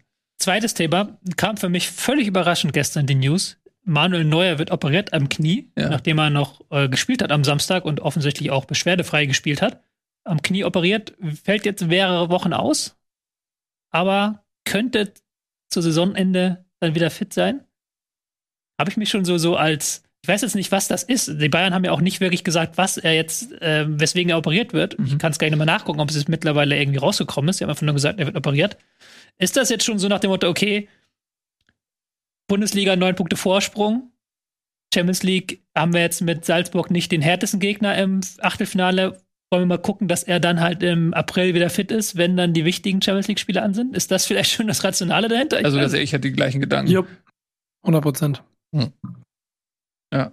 Ich meine, von, von Entscheidung äh, über, also, oder von Verkündung zu erstes Foto mit OP bestanden, lagen ja gefühlt nur 20 Minuten. Meniskus-OP. Ähm, ja, aber was, was er, er, wurde ja schon operiert, bevor überhaupt die Nachricht in die Öffentlichkeit gedrungen ist. Ja, ja, das heißt, also er war schon operiert, ja, ja, genau. Er, also, heute wurde er operiert und alle so, hä? Was? Er hat gestern doch noch gespielt. Darf ich noch duschen vorher? Ja, genau. Also, ja. ja. genau. Kurz geduscht, operiert, zack, ja. Pressemitteilung. Das, also ja, lange, lange Frage. Vier bis sechs Wochen Ausfallzeit. Das wirkt für mich auch so. doch perfekt. Dann hat er, kann er die WM hoffentlich beschwerdefrei spielen, mhm. wenn man sich dafür interessieren will. Das ist noch nicht final, noch nicht final beschlossen. Entschieden. Ja. mhm. Gut, also die Bayern gewinnen. Munteres Spielchen gegen Leipzig und tabellarisch haben wir das Ganze auch schon eingeordnet. Leipzig, das ist ein kleiner Rückschlag im, in der Aufholjagd, aber es, es bleiben drei Punkte auf Platz vier, weil eben Union und Freiburg auch gepatzt haben. Ähm, Hoffenheim hat gepatzt und damit ist jetzt nichts Dramatisches passiert, denke ich, aus Leipziger Sicht, was das angeht. Wir haben aber noch ein paar andere ähm, Spiele. Wir bleiben mal so ein bisschen da oben, finde ich. Wir hatten ein drittes Spitzenspiel, Köln gegen Freiburg. Das klingt jetzt erstmal nicht danach, ist tabellarisch aber de facto eins. Und ja, Anthony Modeste konnte dieses Spiel gewinnen. Hm. Ja. War ein flottes Spielchen. Also die Kölner haben ähm, wie gewohnt nach vorne gespielt, haben wie gewohnt konterstark, haben wie gewohnt versucht, über die Flügel so ein bisschen zu knacken. Mhm. Freiburg hat sich zuerst sehr stark im Zentrum verrannt, fand ich. Also man hat unbedingt gewollt, ähm, durch das Zentrum zum Erfolg zu gelangen. Das hat man ein paar Ballverluste in der ersten Halbzeit gehabt. Zweite Halbzeit lief besser und dann war es halt ein richtig wildes Spiel von beiden Seiten. Da ging, äh, ging einiges ab. Da war es dann richtig schnell, gab es immer wieder Ballverluste, immer wieder Konter. Ähm, Freiburg hat ein bisschen Pech gehabt mit einer ähm, Abseitsentscheidung, wo Schlotterbeck vor dem Torhüter leicht ja. herumturnt, ihm die Sicht behindert, ist nicht ganz sicher. Mhm. Ist ziemlich sicher, dass der Torwart auch nicht herangekommen wäre, wenn die Sicht nicht behindert gewesen wäre. Aber war dann halt abseits und dann war das Tor für Freiburg weg. Und dann ging es am Ende 1 zu 0 für Köln aus. Ja, und wir alle haben es gesehen. Steffen Baumgart vor dem heimischen TV. Genauso wie an der Linie. Das ist dem völlig egal, wo er steht. Er ist, wie er ist. Ich finde das super. Also ja. ist er. Also eigentlich, also als selber sehr emotionaler Fußballgucker, muss ich schon sagen, fand ich das schon grenzwertig fast. Hey, ähm, Eddie, sogar der, Eddie, so, ernsthaft gefragt, guckst du manchmal genau so Fußball? Ähm, Nein. Nee, also so krass nicht. Aber ich, ich schimpf schon auch sehr viel und, und, und Mods auch viel. Ja. Aber, aber das ist schon noch mal ein neues Level, ähm, dass der Hund kommen muss und auf dich springt und sagt, beruhig dich mal, Alter. äh, fand ich schon. Ich bin mir auch nicht sicher, ob das nicht ein ganz kleines bisschen inszeniert war oder nicht. Weiß ich nicht, will ich jetzt auch nicht unterstellen. Aber ich muss trotzdem sagen, dass ich das als Typ feier. Ich finde das super sympathisch, dass der das halt mitlebt. Und was mir generell daran gefällt, ist auch, dass das für die Familie so normal ist. Das gefällt mir eigentlich an dieser ganzen Geschichte, dass da keiner irgendwie sagt so, oh mein Gott, was ist mit Papa los, sondern die kennen das seit 20 Jahren. Wenn Papa Fußball guckt, ist Papa halt am Aus ticken. Nee, der ist immer so. Ja, der, was, oder, was du nicht weißt, ist. Auch beim Abendessen. Wo ist die Mayonnaise? Wo ist die Wurst? Und dann tänzelt er so ums Buffet rum, wenn er irgendwie im Buffet ist und so. Das ist, so ist er einfach. Der hat zu viel Energie. Der ist als Kind ja. in, in Duracell-Batterien gefangen. Aber ich hab, habt ihr euch nicht auch gefragt, wie muss es sein als Spieler, wenn du, der, also, ich fände es halt einfach interessant, wenn du so einen Trainer an der Seitenlinie hast, der dich die ganze Zeit pusht und pusht und pusht, ob das oder ob es auch Spieler gibt, die irgendwann sich davon angegriffen fühlen oder die damit nicht umgehen können oder so. Ich persönlich, wenn ich jetzt mich als Spieler reindenken würde, ähm, fände das, fänd das cool, einen Trainer zu haben, der, der mich anbrüllt am Spielfeldrand und wirklich aus mir. Also mich würde, mich peitscht es direkt an. Ich hatte mal mit einem Ex-Spieler von ihm gesprochen. Und der hat auch gesagt, dass das, darum geht's ja im Endeffekt gar nicht, sondern was er halt an Baumgart geschätzt hat, ist, dass du bei Baumgart genau wusstest, was du zu tun hast. Und du wusstest halt ganz genau, also der, weil du hast ganz genau gesagt bekommen, was er möchte und du wusstest mhm. halt auch ganz genau, okay, das sind seine Ausraster sind sozusagen, beziehungsweise seine Emotionen sind logisch aus dem, was er dir vorgibt. Mhm. Und das ist für die Spieler wichtiger, als wenn, wenn du halt unberechenbar ausrastest. Ich hoffe, es ist verständlich, was ich absolut. sagen möchte. So. Ja, er ist halt berechenbar an dem. Und ich finde das auch cool. Also ich, ich ist jetzt nicht, ist jetzt nicht meins. Ich bin guck anders Fußball. Das ist, glaube ich. Das hätte ich niemals gedacht, Tobi. Das ist, überrascht euch jetzt vielleicht, aber ich bin da nicht ganz so emotional dabei. Aber enttäuscht fast ein bisschen, muss ich, ich sagen. Hab, ich, ich, ich, hätte, ich hätte mir solche Bilder vorgestellt, wenn du da für irgendeine äh, Sportnachricht, äh, für irgendeinen Sportnachrichtendienst der Augsburg gegen Freiburg anguckst und dann genau so durchdrehst.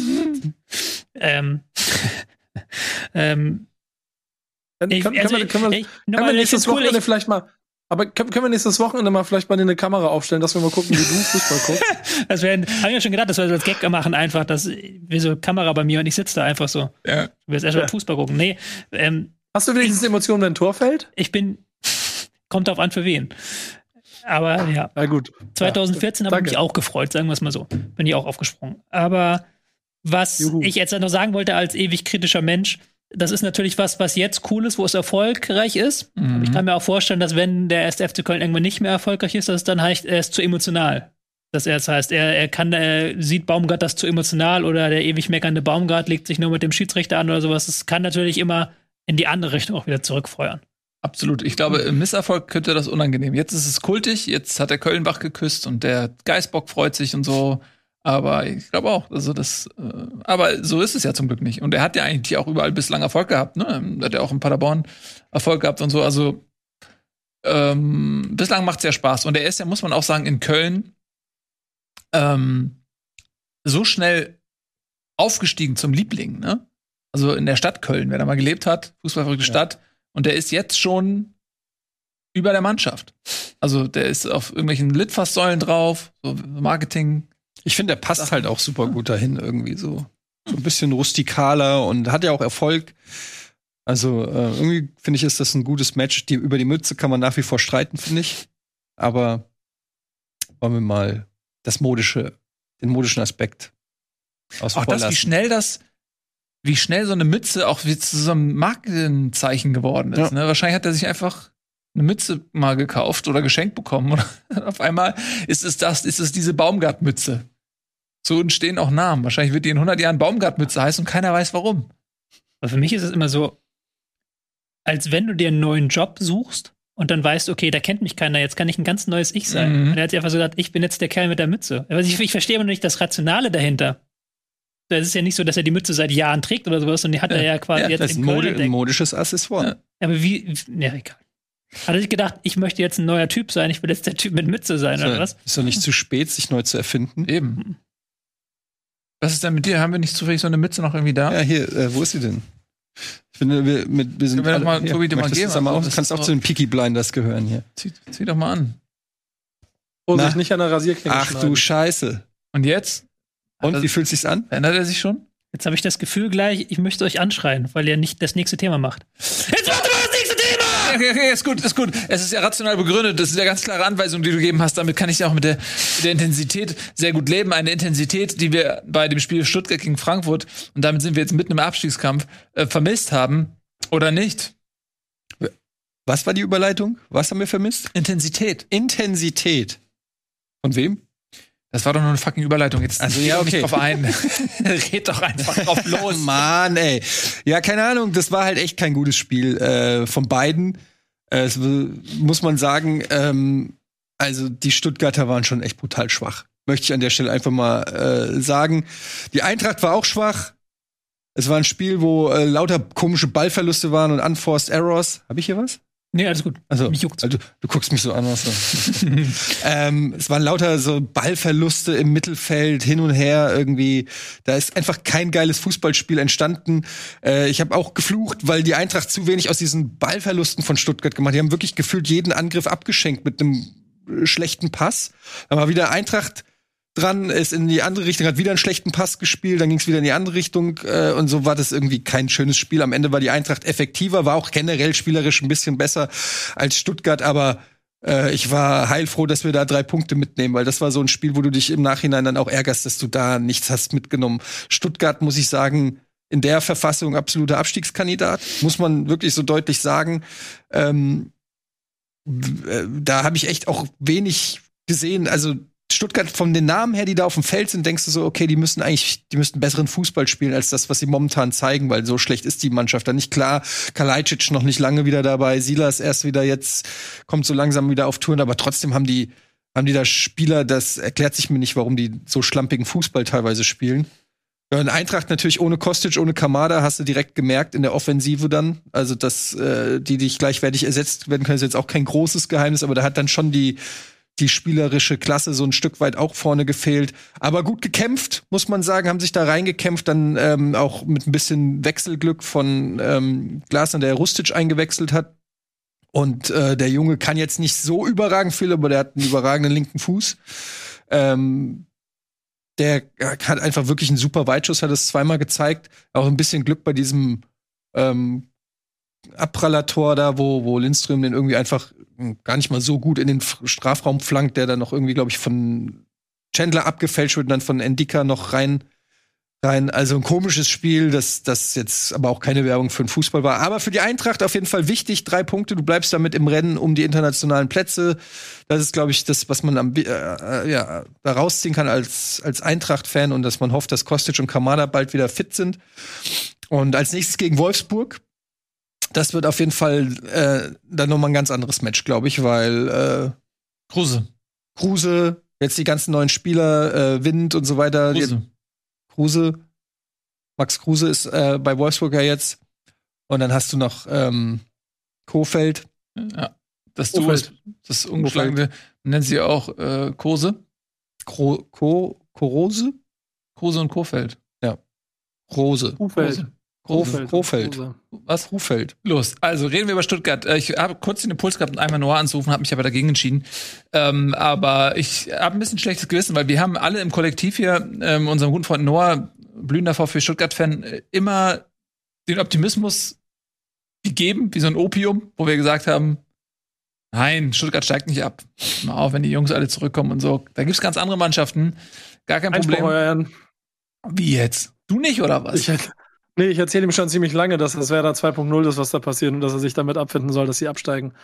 Ähm, und er, seitdem schreibt er mir auch nur noch, dass er leer ist innerlich. Und ähm, das Problem darin ist genau das, was Eddie sagt, dass da eine Mannschaft steht, die wahrscheinlich viel besser ist als das, was sie, was sie machen müssen. Und auf der anderen Seite, wie es sich immer im, ähm, Früh Frühjahr, Winterbereich äh, gehört, dass Mannschaften, die normalerweise keine Punkte sammeln, auf, alle, auf einmal alle Punkte sammeln und zack, stehst du da hinten drin. Und äh, es wird immer schwieriger. Auf dem Papier müssen die es schaffen, aber es wird eng. Ja, auf dem Papier müssen sie es haben. Ja, das ist halt die Frage, weil das, was man da jetzt sieht, das ist ja schon auch teilweise ein bisschen panisch, ne? Also, wenn man auch so die Reaktion so ein bisschen auf der Bank beobachtet, da ist richtig Druck auf dem Kessel, Angst fressen Seele auf. Und dazu kommt natürlich, dass die Ergebnisse da unten im Keller auch nicht immer für Stuttgart sind. Also mit Augsburg hat zum Beispiel gewonnen, Bielefeld hat gepunktet. Also Bochum hat gepunktet, Hertha hat gepunktet, zwar nicht jetzt so viel, aber immerhin ein. Muss man mal, mal kurz unterstreichen, das war ein brutal schlimmes Wochenende, was die Ergebnisse angeht, weil halt alle anderen gepunktet haben. Augsburg mit einem wichtigen, wichtigen Sieg, Wolfsburg mit einem wichtigen, wichtigen Mhm. Sieg und jetzt haben sie vier Punkte auf Rang 16. Also Eben. Und das ist jetzt ein Punkt. Ab jetzt ist richtig Druck auf dem Kessel, spätestens ab jetzt. Und das hat man gegen Frankfurt auch schon gesehen, bei den Reaktionen, bei den Toren und so weiter. Mm, Die müssen jetzt ankommen. Und zwar nicht an dem Punkt Angst, fressen Seele auf, sondern an dem Punkt so, komm, ey, wir, so, wir haben jetzt mal irgendein, irgendein positives Aufbruchmomentum. Und da, das ist das, wo ich noch ein bisschen Angst habe. Also, weil jetzt bei Wolfsburg hast du jetzt, okay, jetzt hast du mal gewonnen, jetzt ist Kruse da, vielleicht schaffen sie jetzt doch mal irgendwie so, sich auch äh, vom Kopf her so ein bisschen zu befreien und mit positiven Erlebnissen irgendwie an den Punkt zu kommen.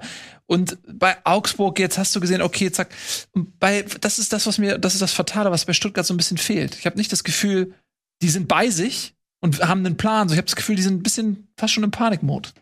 Ja, die wirkten auf jeden Fall auch sehr äh, gehemmt. Ne? Ist ja auch logisch, ist ja oft so, wenn du dann unten im Abstiegskampf äh, stehst oder so. Aber du hast halt gemerkt, hat auch Glasner in der Pressekonferenz danach gesagt, du hast gemerkt in dem Spiel, dass beide Vereine noch nicht äh, in der Rückrunde besonders viel gerissen haben. Es war ja auch der erste Sieg für die Eintracht in diesem Jahr. Also insofern hast du gemerkt, dass da so zwei unsichere Mannschaften sind und das siehst du sofort im Spiel. Also ich habe es bei der Eintracht sofort gesehen, wo Spiel, wo, wo Bälle dann plötzlich ins Ausgeschlagen wurden, obwohl zwei Leute theoretisch auch einigermaßen frei waren, die du hättest anspielen können mit einem kräftigen Pass. Und bei Stuttgart war das auch so. Das, das, ist, das ist leider immer dieses, dieser Tick, eine Sekunde länger zu überlegen, weil du unsicher bist, traue ich mir diesen Pass zu oder nicht? Was ist, wenn er nicht ankommt? Während wenn du selbstbewusst bist, dann machst du ihn einfach so. Und das siehst du bei Stuttgart. Und die brauchen jetzt halt dringend ein Erfolgserlebnis. Ich weiß jetzt gar nicht, gegen wen die. Wir können ja mal gucken, wer jetzt da die nächsten Partien sind. Ähm, Ja, hatten, Stuttgart hatten wir schon letzte Woche, da kommt der Leverkusen jetzt, ne? Ja, Ja. Und genau, und dann hast du halt mit Bochum auf jeden Fall schon fast sowas wie ein Spiel, das du gewinnen musst. Und dann auswärts in Hoffenheim, bei denen es zwar zurzeit auch kriselt, aber die auch zu Hause dann gegen Stuttgart sich nicht äh, sagen werden, ja, unentschieden reicht uns. Also das ist eine heiße Wochen jetzt für, für Stuttgart auf jeden Fall.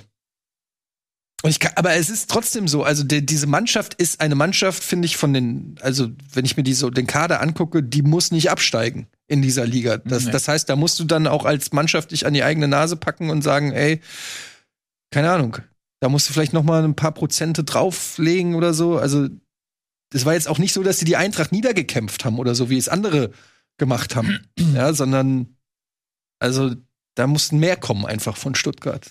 Mhm. Ja, und man hat auch, die Tore waren ja, wenn ich das recht in Erinnerung habe, bis auf eins von Frankfurt waren alle vier Tore Standards, ne?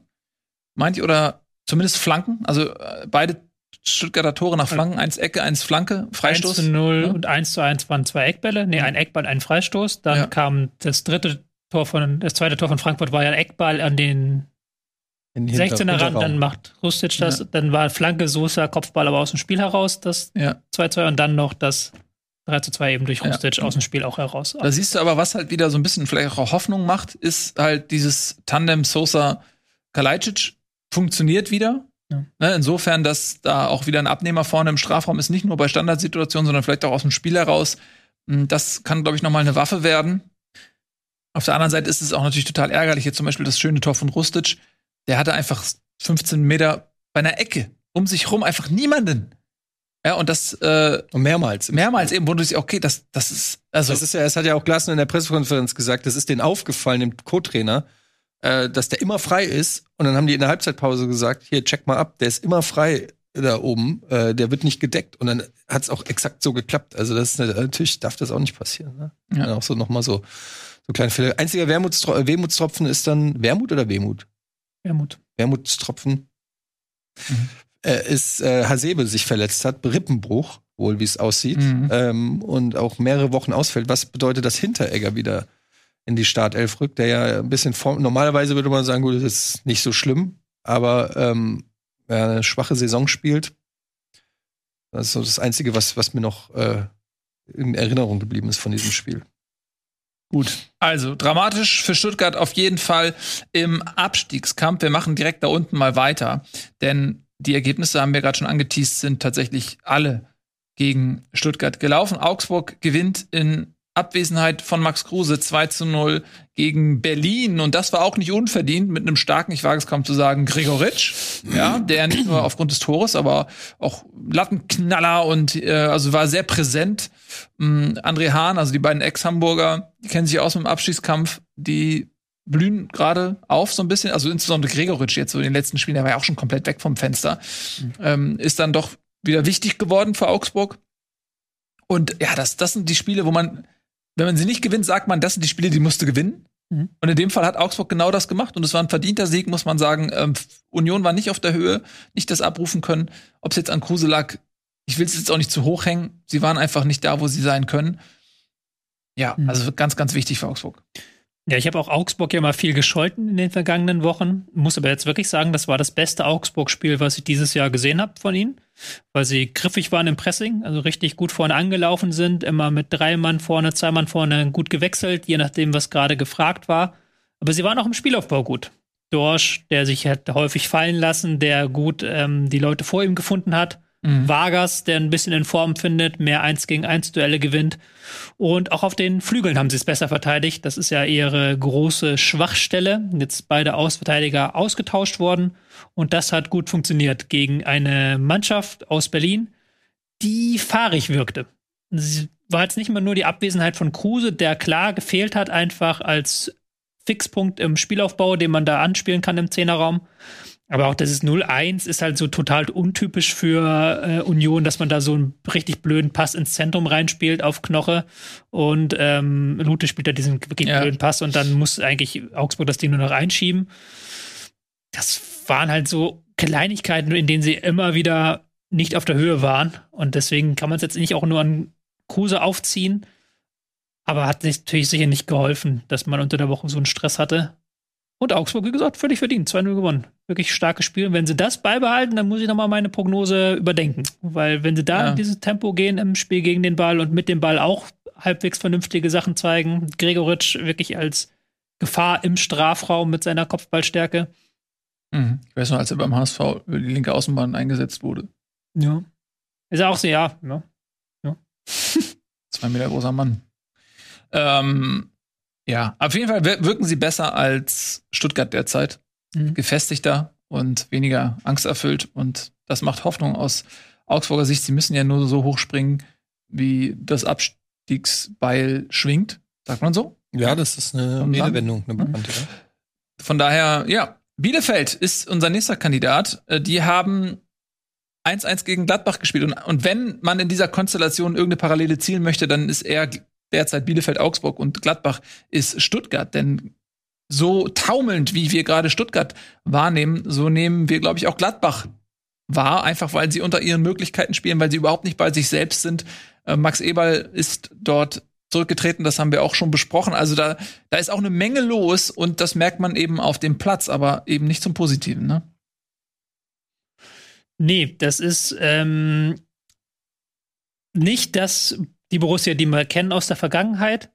Das ist auch kein Adi Hütter Fußball, wie man ihn kennt aus der Vergangenheit. Die stehen sehr viel passiver, die lassen den Gegner in der ersten Linie sehr viel stärker spielen, als sie es noch an, zu Beginn der Saison gemacht haben. Da merkt man wirklich, irgendwie Stabilität reinbringen, irgendwie gucken, dass man da hinten gut steht, dass man jetzt im Beispiel gegen Bielefeld die zweiten Bälle gewinnt, wenn die das Ding lang schlagen.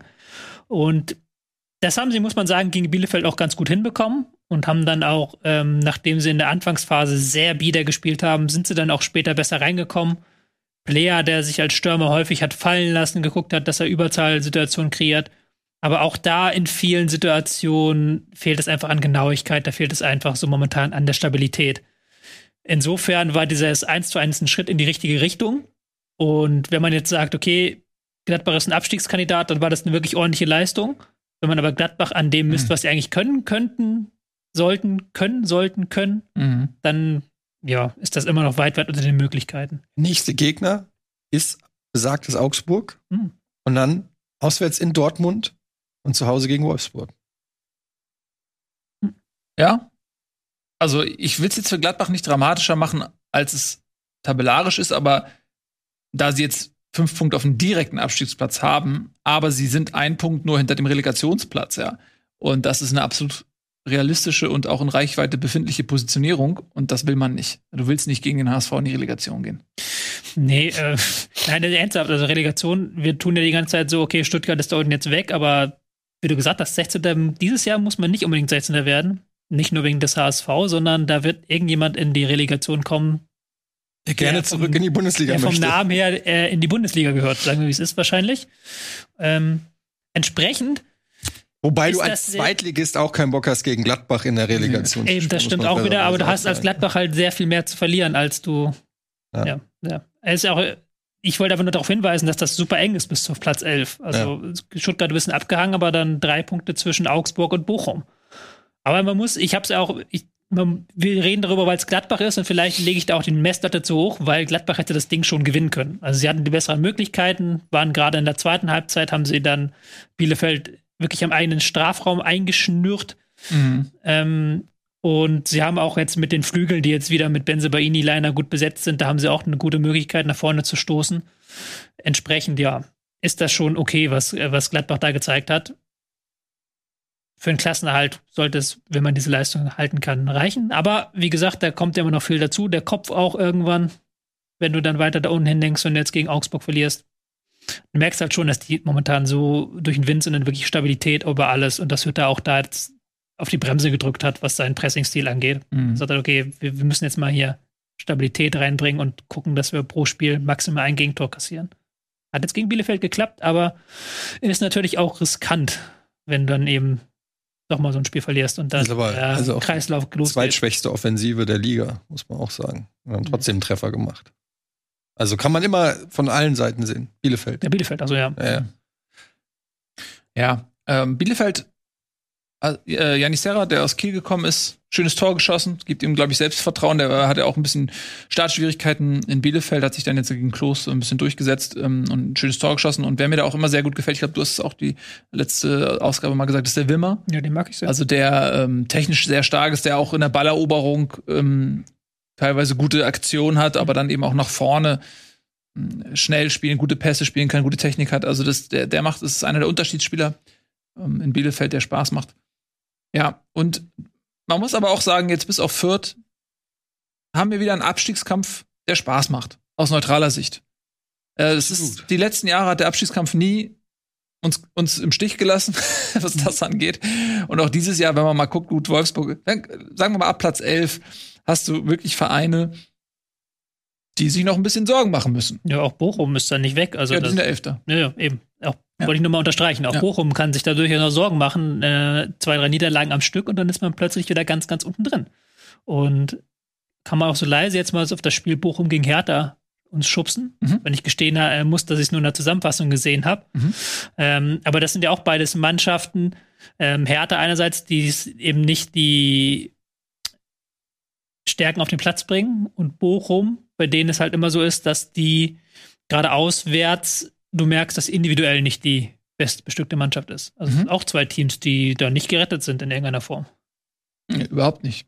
Absolut. Also ich meine, es ist für, für Bochum, finde ich jetzt rein vom Ergebnis her besser als für Berlin, weil Bochum eben auch sehr heimstark ist und die Punkte eigentlich immer im, im Ruhrstadion holt und jetzt auswärts bei einem direkten Konkurrenten einen Punkt mitzunehmen, das ist, glaube ich, voll, voll im Soll. Ja, das hat, so hat man sich das, glaube ich, auch vorgestellt. Mm, Für Hertha ist es eigentlich ein bisschen zu wenig, weil jetzt sind wir wieder bei dem, was ich von über Augsburg äh, gesagt habe. Das sind die Spiele, die du gewinnen musst. Mm, Du musst zu Hause gegen ähm, eigentlich auswärts eher schwache Bochumer, musst du im Idealfall drei Punkte holen. Vor Dingen, so wie ich es auch verstanden habe in der Zusammenfassung, war es ja in der ersten Halbzeit ein einseitiges Spiel. Also ähm, Hertha scheint da offensiv besser gewesen zu sein als Bochum.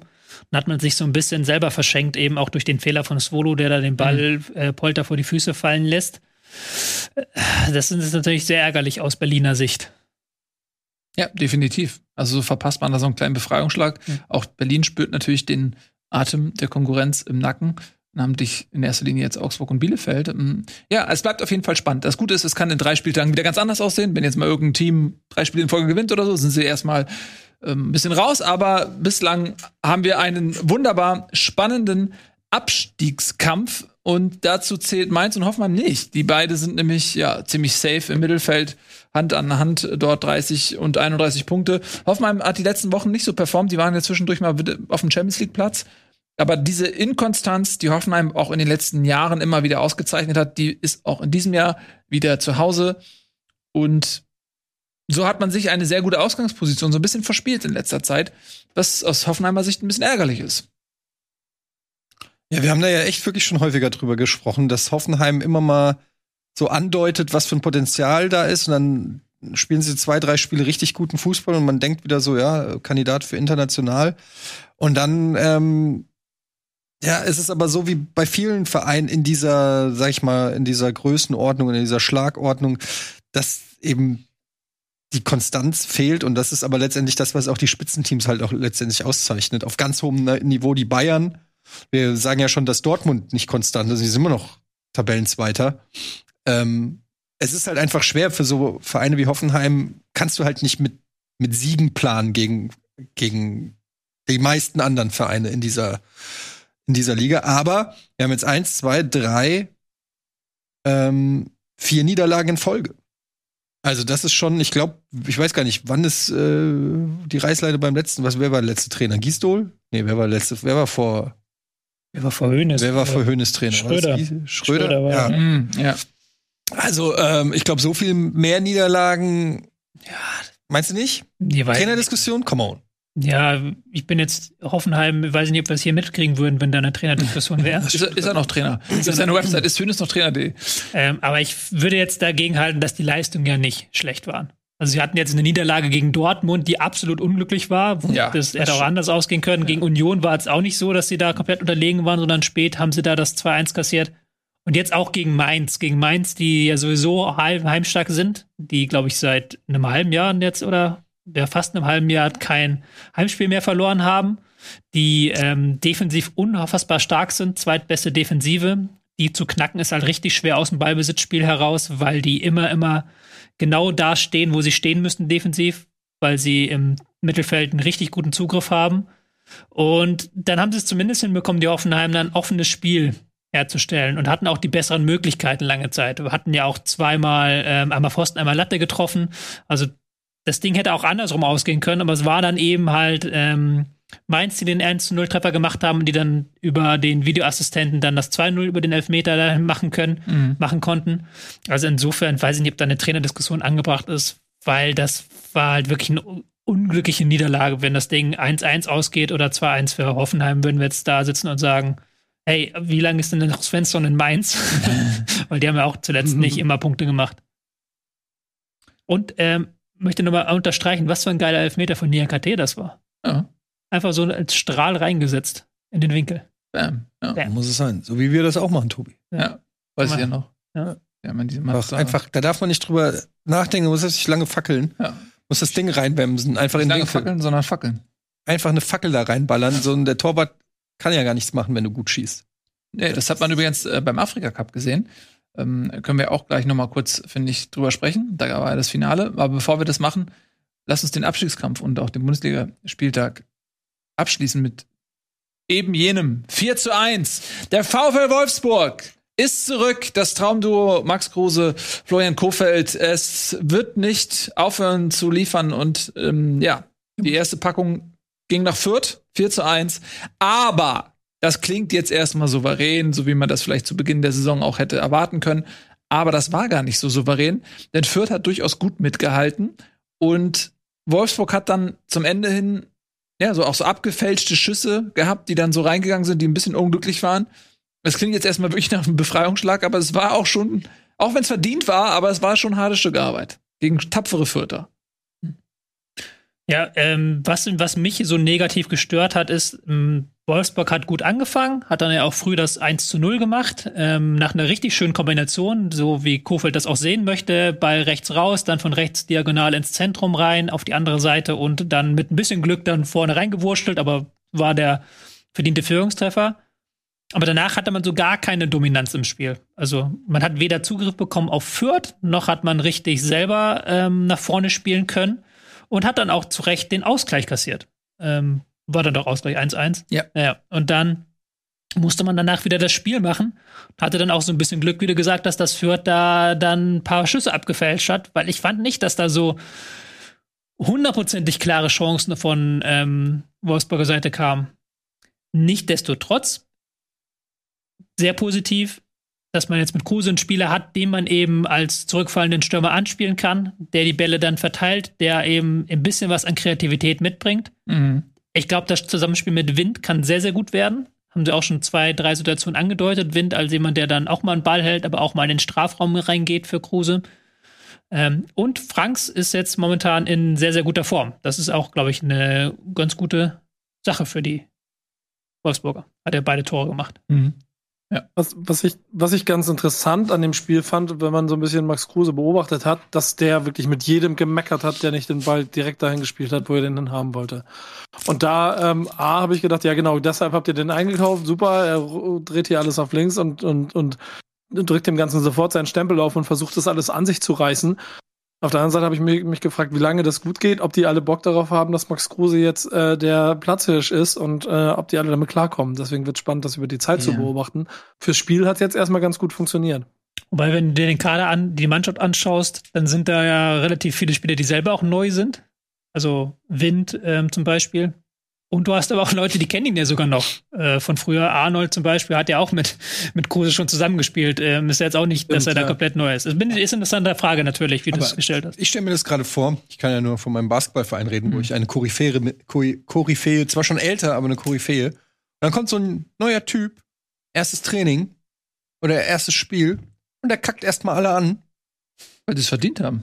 Ja, aber hätte ich trotzdem mal eine Schwierigkeit mit. Ja, aber das äh, ist ja ich, ja, glaube ich auch. Das kann ich mir bei dir sehr gut vorstellen. Aber ähm, diese Mannschaft liegt in Trümmern. Äh, ähm, Nico sagt gerade, da kommt ein neuer Platzhirsch. Ja, aber es, es, gibt ja keinen konkurrierenden Platzhirsch. Es ist ja offensichtlich niemand da.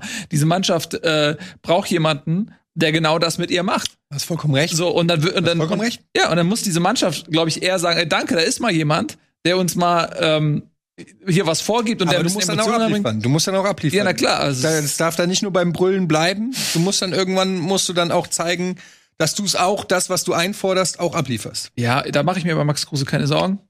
Ja, aber ja, als Spieler, als Teamkollege ja. will ich es dann auch sehen. Ja. Ja, aber das ist auch das Interessante, wenn wir schon jetzt die Ergebnisse angucken und die einen verlieren ohne Kruse, die anderen gewinnen hoch mit Kruse. Also der Mythos wächst weiter, ne? Also wenn ihr, ihr, wisst, was ich meine, das ist schon alles ein kleines bisschen absurd. Und damit sorgt er ja genau dafür, dass keiner im Verein Mund aufmachen kann, weil der Trainer genau das gekriegt hat, was er haben wollte.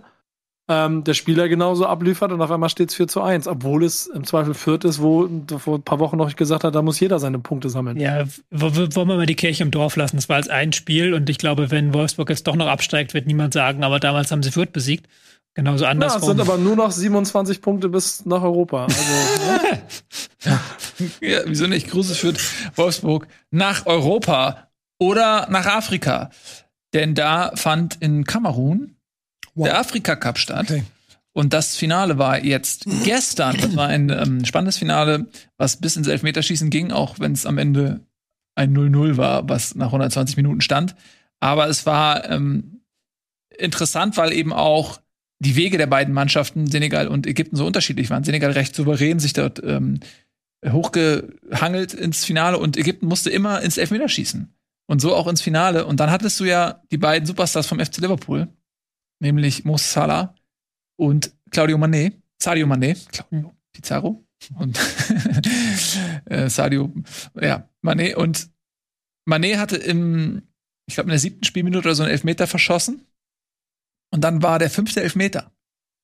Und äh, Senegal war einen vor. Wenn äh, Mané trifft, gewinnen sie. Und Mané tritt wieder an, obwohl er in der regulären Spielzeit verschossen hat und knallt das Ding mit einer Okay. Fackel da unten links rein. So musst du es machen. So musst du es machen. Er lässt gar keinen Zweifel, läuft an und er, ihm war auch scheißegal, ob der Torwart sieht, wo er, wo er hinschießt, weil er wusste, ich schieße den so, dass der eh nichts machen kann. Was willst du machen? Was willst du machen? was willst du tun? Und das halt, nachdem er in der regulären Spielzeit verschossen hat, da habe ich gedacht, so, genau, das ist ein Superstar.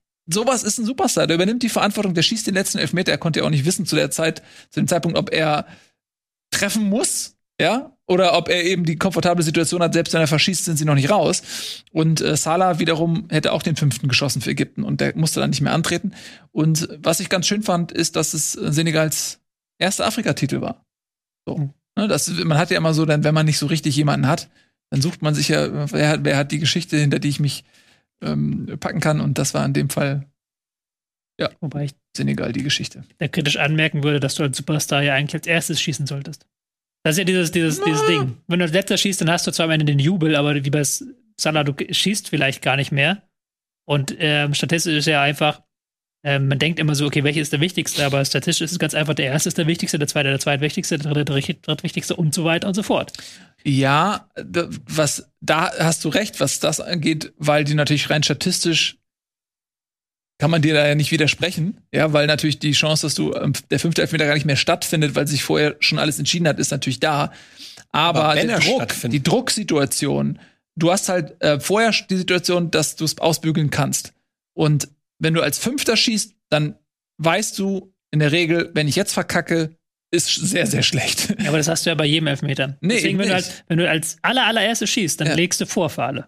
Dann müsste der nächste immer ausgleichen, der höchste Druck immer weiter. Ja, aber du willst jetzt auch nicht den fünf besten Elfmeterschützen beim alles entscheidenden Do-or-Die-Elfmeter haben. Nee, aber du willst ja eigentlich, du willst ja eigentlich möglichst viele Elfmeter treffen. Ach so. Ja, du willst ja möglichst viele. Elfmeter treffen und wenn Ja. halt dein bester Schütze dann vielleicht gar nicht schießt, ist das vielleicht nicht so schlau. Und das hat man Ja. jetzt bei Ägypten gesehen. Vielleicht Ja. wären sie ja noch im Spiel gewesen dann am Ende. Okay, Wenn- du magst Mathematik. Ich gebe dir ein mathematisches Beispiel mit meiner Auffassung dazu.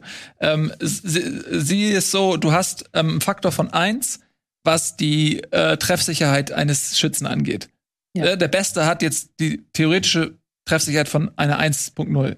Ja. So. Und dann hast du als zweiten Faktor den Druckfaktor. Ist der Druck? Der hat auch den Faktor, der, wenn Ja. der Druck am höchsten ist, Aber von du kannst 1, mir doch jetzt in dem- warum darf ich nicht zu Ende rechnen? Du darfst doch jetzt gerne zu Ende rechnen und ich verstehe ja auch deinen Punkt. Und natürlich hast du auch gewissermaßen recht, aber der als letztes ist ja eben, ich habe doch jetzt gerade das perfekte Beispiel auf meiner Seite. Es haben zwei Elfmeterschützen verschossen auf ägyptischer Seite, Ja. bei denen ich dir, bei denen ich mir jetzt 100% sicher sind, dass die einfach nicht so gut Elfmeter schießen wie Salah. So. Ja, das ist ja richtig, aber am Ende ist es ja, musst du es ja, wie balancest du das? Balancest du Sonnengefälle oder versuchst du eine Gleichmäßigkeit herzustellen? Ja, dass du vielleicht einen Spieler, der, der nicht so perfekt im Elfmeterschießen ist, dass du dem eine weniger starke Drucksituation Ja, gut, zumutest. Verstehst du was? Aber ja, ja, gut, aber dann nimmst du trotzdem nicht deinen besten Elfmeterschützen als letztes. Dann machst du vielleicht so eine Überlegung, okay, der Du meinst die beste, Zeitmaschine noch da? der beste, Ja. machst du vielleicht so eine Überlegung, okay, am Ende nehme ich jetzt nicht gerade den schlechtesten, das sehe ich ein. Das, okay, Ja. dieses, dass du dieses 1, 2, 3, 4, 5 Ding nicht machst, Ja. das sehe ich ein. Aber wie gesagt, der beste Schütze und der schießt dann nicht. Das ist doch blöd. ja, das ist natürlich blöd. Da gebe ich dir recht. Aber auch Musala hätte verschießen können. Ja, der, Ne? natürlich hätte Hat er auch bei Liverpool hätte, auch schon mal verschossen. Fahrradkette, ja. Hätte er eine Fahrradkette. So, das noch am Rande. Also äh, die Afrika-Meisterschaft geht zu Ende. Senegal holt den ersten Titel. Ägypten, muss man sagen, ich glaube, das zweite Mal in drei Jahren Finalniederlage. Ne? Das ist natürlich jetzt auch keine schöne Situation, weil ich glaube, da sind auch Spieler bei, die dann schon zwei Finals verloren haben. Das ist natürlich auch ein bisschen bitter. Mm, Und das Kuriose ist, die beiden treffen noch mal aufeinander in den Playoffs, meine ich, für die Weltmeisterschaft in Katar. Ja. Also das ist kurios, ne? Ja, und die beiden kehren natürlich jetzt nach Liverpool zurück. Die werden sich freuen, dass die beiden Superstars wieder da sind. Und ihr werdet euch leider nicht freuen, dass diese vier Superstars nicht mehr da sind. Denn wir beenden die Sendung. Vielen lieben Dank fürs Zusehen. nur für heute. Selbstverständlich nur für heute. Ähm, wir bedanken uns fürs Zusehen. Wir erhöhen das. Ja? Vielleicht noch als kleine Nachricht so, ähm, da ja bei Rocket Beans die Studios umgebaut werden Das ist in das- den das kommenden Wochen, Mhm. kann man ja, ich weiß nicht, ob ich das ankündigen darf, Bitte ich kündige es einfach an, weil wir ab nächster Woche dann ein bisschen aus einem anderen Setting wieder haben, wieder aus dem Homeoffice-Setting, dann mit einer Schalte, damit ihr schon mal Bescheid wisst, was so passiert. Genau. Wir werden ein bisschen äh, umbauen hier. Und das heißt, wie du richtig sagst, alle haben die Si- Nico-Situation. Das ist natürlich absoluter Heimvorteil für Nico dann. Ja, wenn wir uns noch. Deswegen bin ich auch nicht da nächsten Montag. ja, schön trainiert. Ach, du bist gar nicht da. Ja, weil er Super Nächsten Bowl Montag- guckt.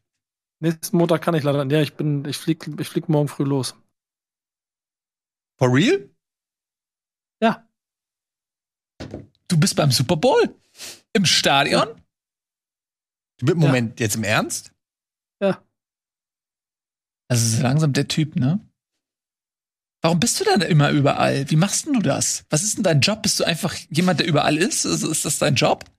Mein Job ist Nico Backspin sein. Er ist Jesus. Scheiße, Mann. Ich will auch Nico Backspin sein. Wie viel kann man sich da noch bewerben? Gibt es da noch offene Positionen? Gibt so ein Casting? Ja, kannst du Praktikum, Praktikum bei Nico Backspin machen, meinst du, oder? ja ich meine, wenn es einen Nico Backspin gibt, wieso denn nicht zwei oder Es drei? gibt nur ein Nico Backspin. Aber Ja, dann- du bist ja, du bist ja Nils Rocket Beans. Deswegen will ich mich ja bewerben als Nico Backspin. ähm, ja, äh, das ist ja sensationell. Ganz viel Spaß dir. Ähm, leider wird es nicht so spannend Laufenden. werden dieses Jahr, weil ähm, ja, Und eine ziemlich Los lame Angeles- äh, Halbzeitshow für dich wahrscheinlich. Ja, voll. Die, die Kein Halbzeit Deutschrapper schon, dabei. Die Halbzeit schon absoluter äh, Griff ins Klo. Ja. Das eine Team, Heimspiel, pff, braucht kein Mensch. Das andere Team, den krassesten Motherfucker auf der Quarterback-Position und zum ersten Mal seit 570 Jahren wieder ein Spiel gewonnen Richtung Super Bowl. Auch eine langweilige Geschichte. Also, ich sehe da nichts. nein, die Geschichten ehrlich. sind ja toll. Die Geschichten sind toll, aber das, das Spiel muss dem ja standhalten können. Und ich Ich befürchte, tippe auf ein 45 zu 47, ein Field Goal. nee, ich sag dir, das wird Los Angeles wird das deutlicher nach Hause bringen. Die spielen ja auch zu Hause sogar. Ja, Ja, genau. ja, ja. Das, ich befürchte, das wird Teuerste Stadion der Welt und so. Ja. Und, aber die Nico Backspin Arena wird ausverkauft sein. Ähm, und ich wünsche dir ganz, ganz viel Spaß dabei. Schick mal ein Selfie dann oder mach mal irgendwas Verrücktes, geh flitzen oder sowas. Ähm, lieben Dank äh, euch allen, äh, dass ihr heute dabei wart. Wie gesagt, nächste Woche dann in unseren Homeoffices. Das wird auch super. Ich richte mir das noch richtig schön ein. Mache ich mir noch einen Football-Hintergrund und solche Sachen. Cool. Und dann geht's steil bergab. Äh, auf, meine Entschuldigung. Auf Soll Wiedersehen. ich, soll ich dir ein Foto hiervon schicken? Unbedingt. Mach mal bitte, wirklich.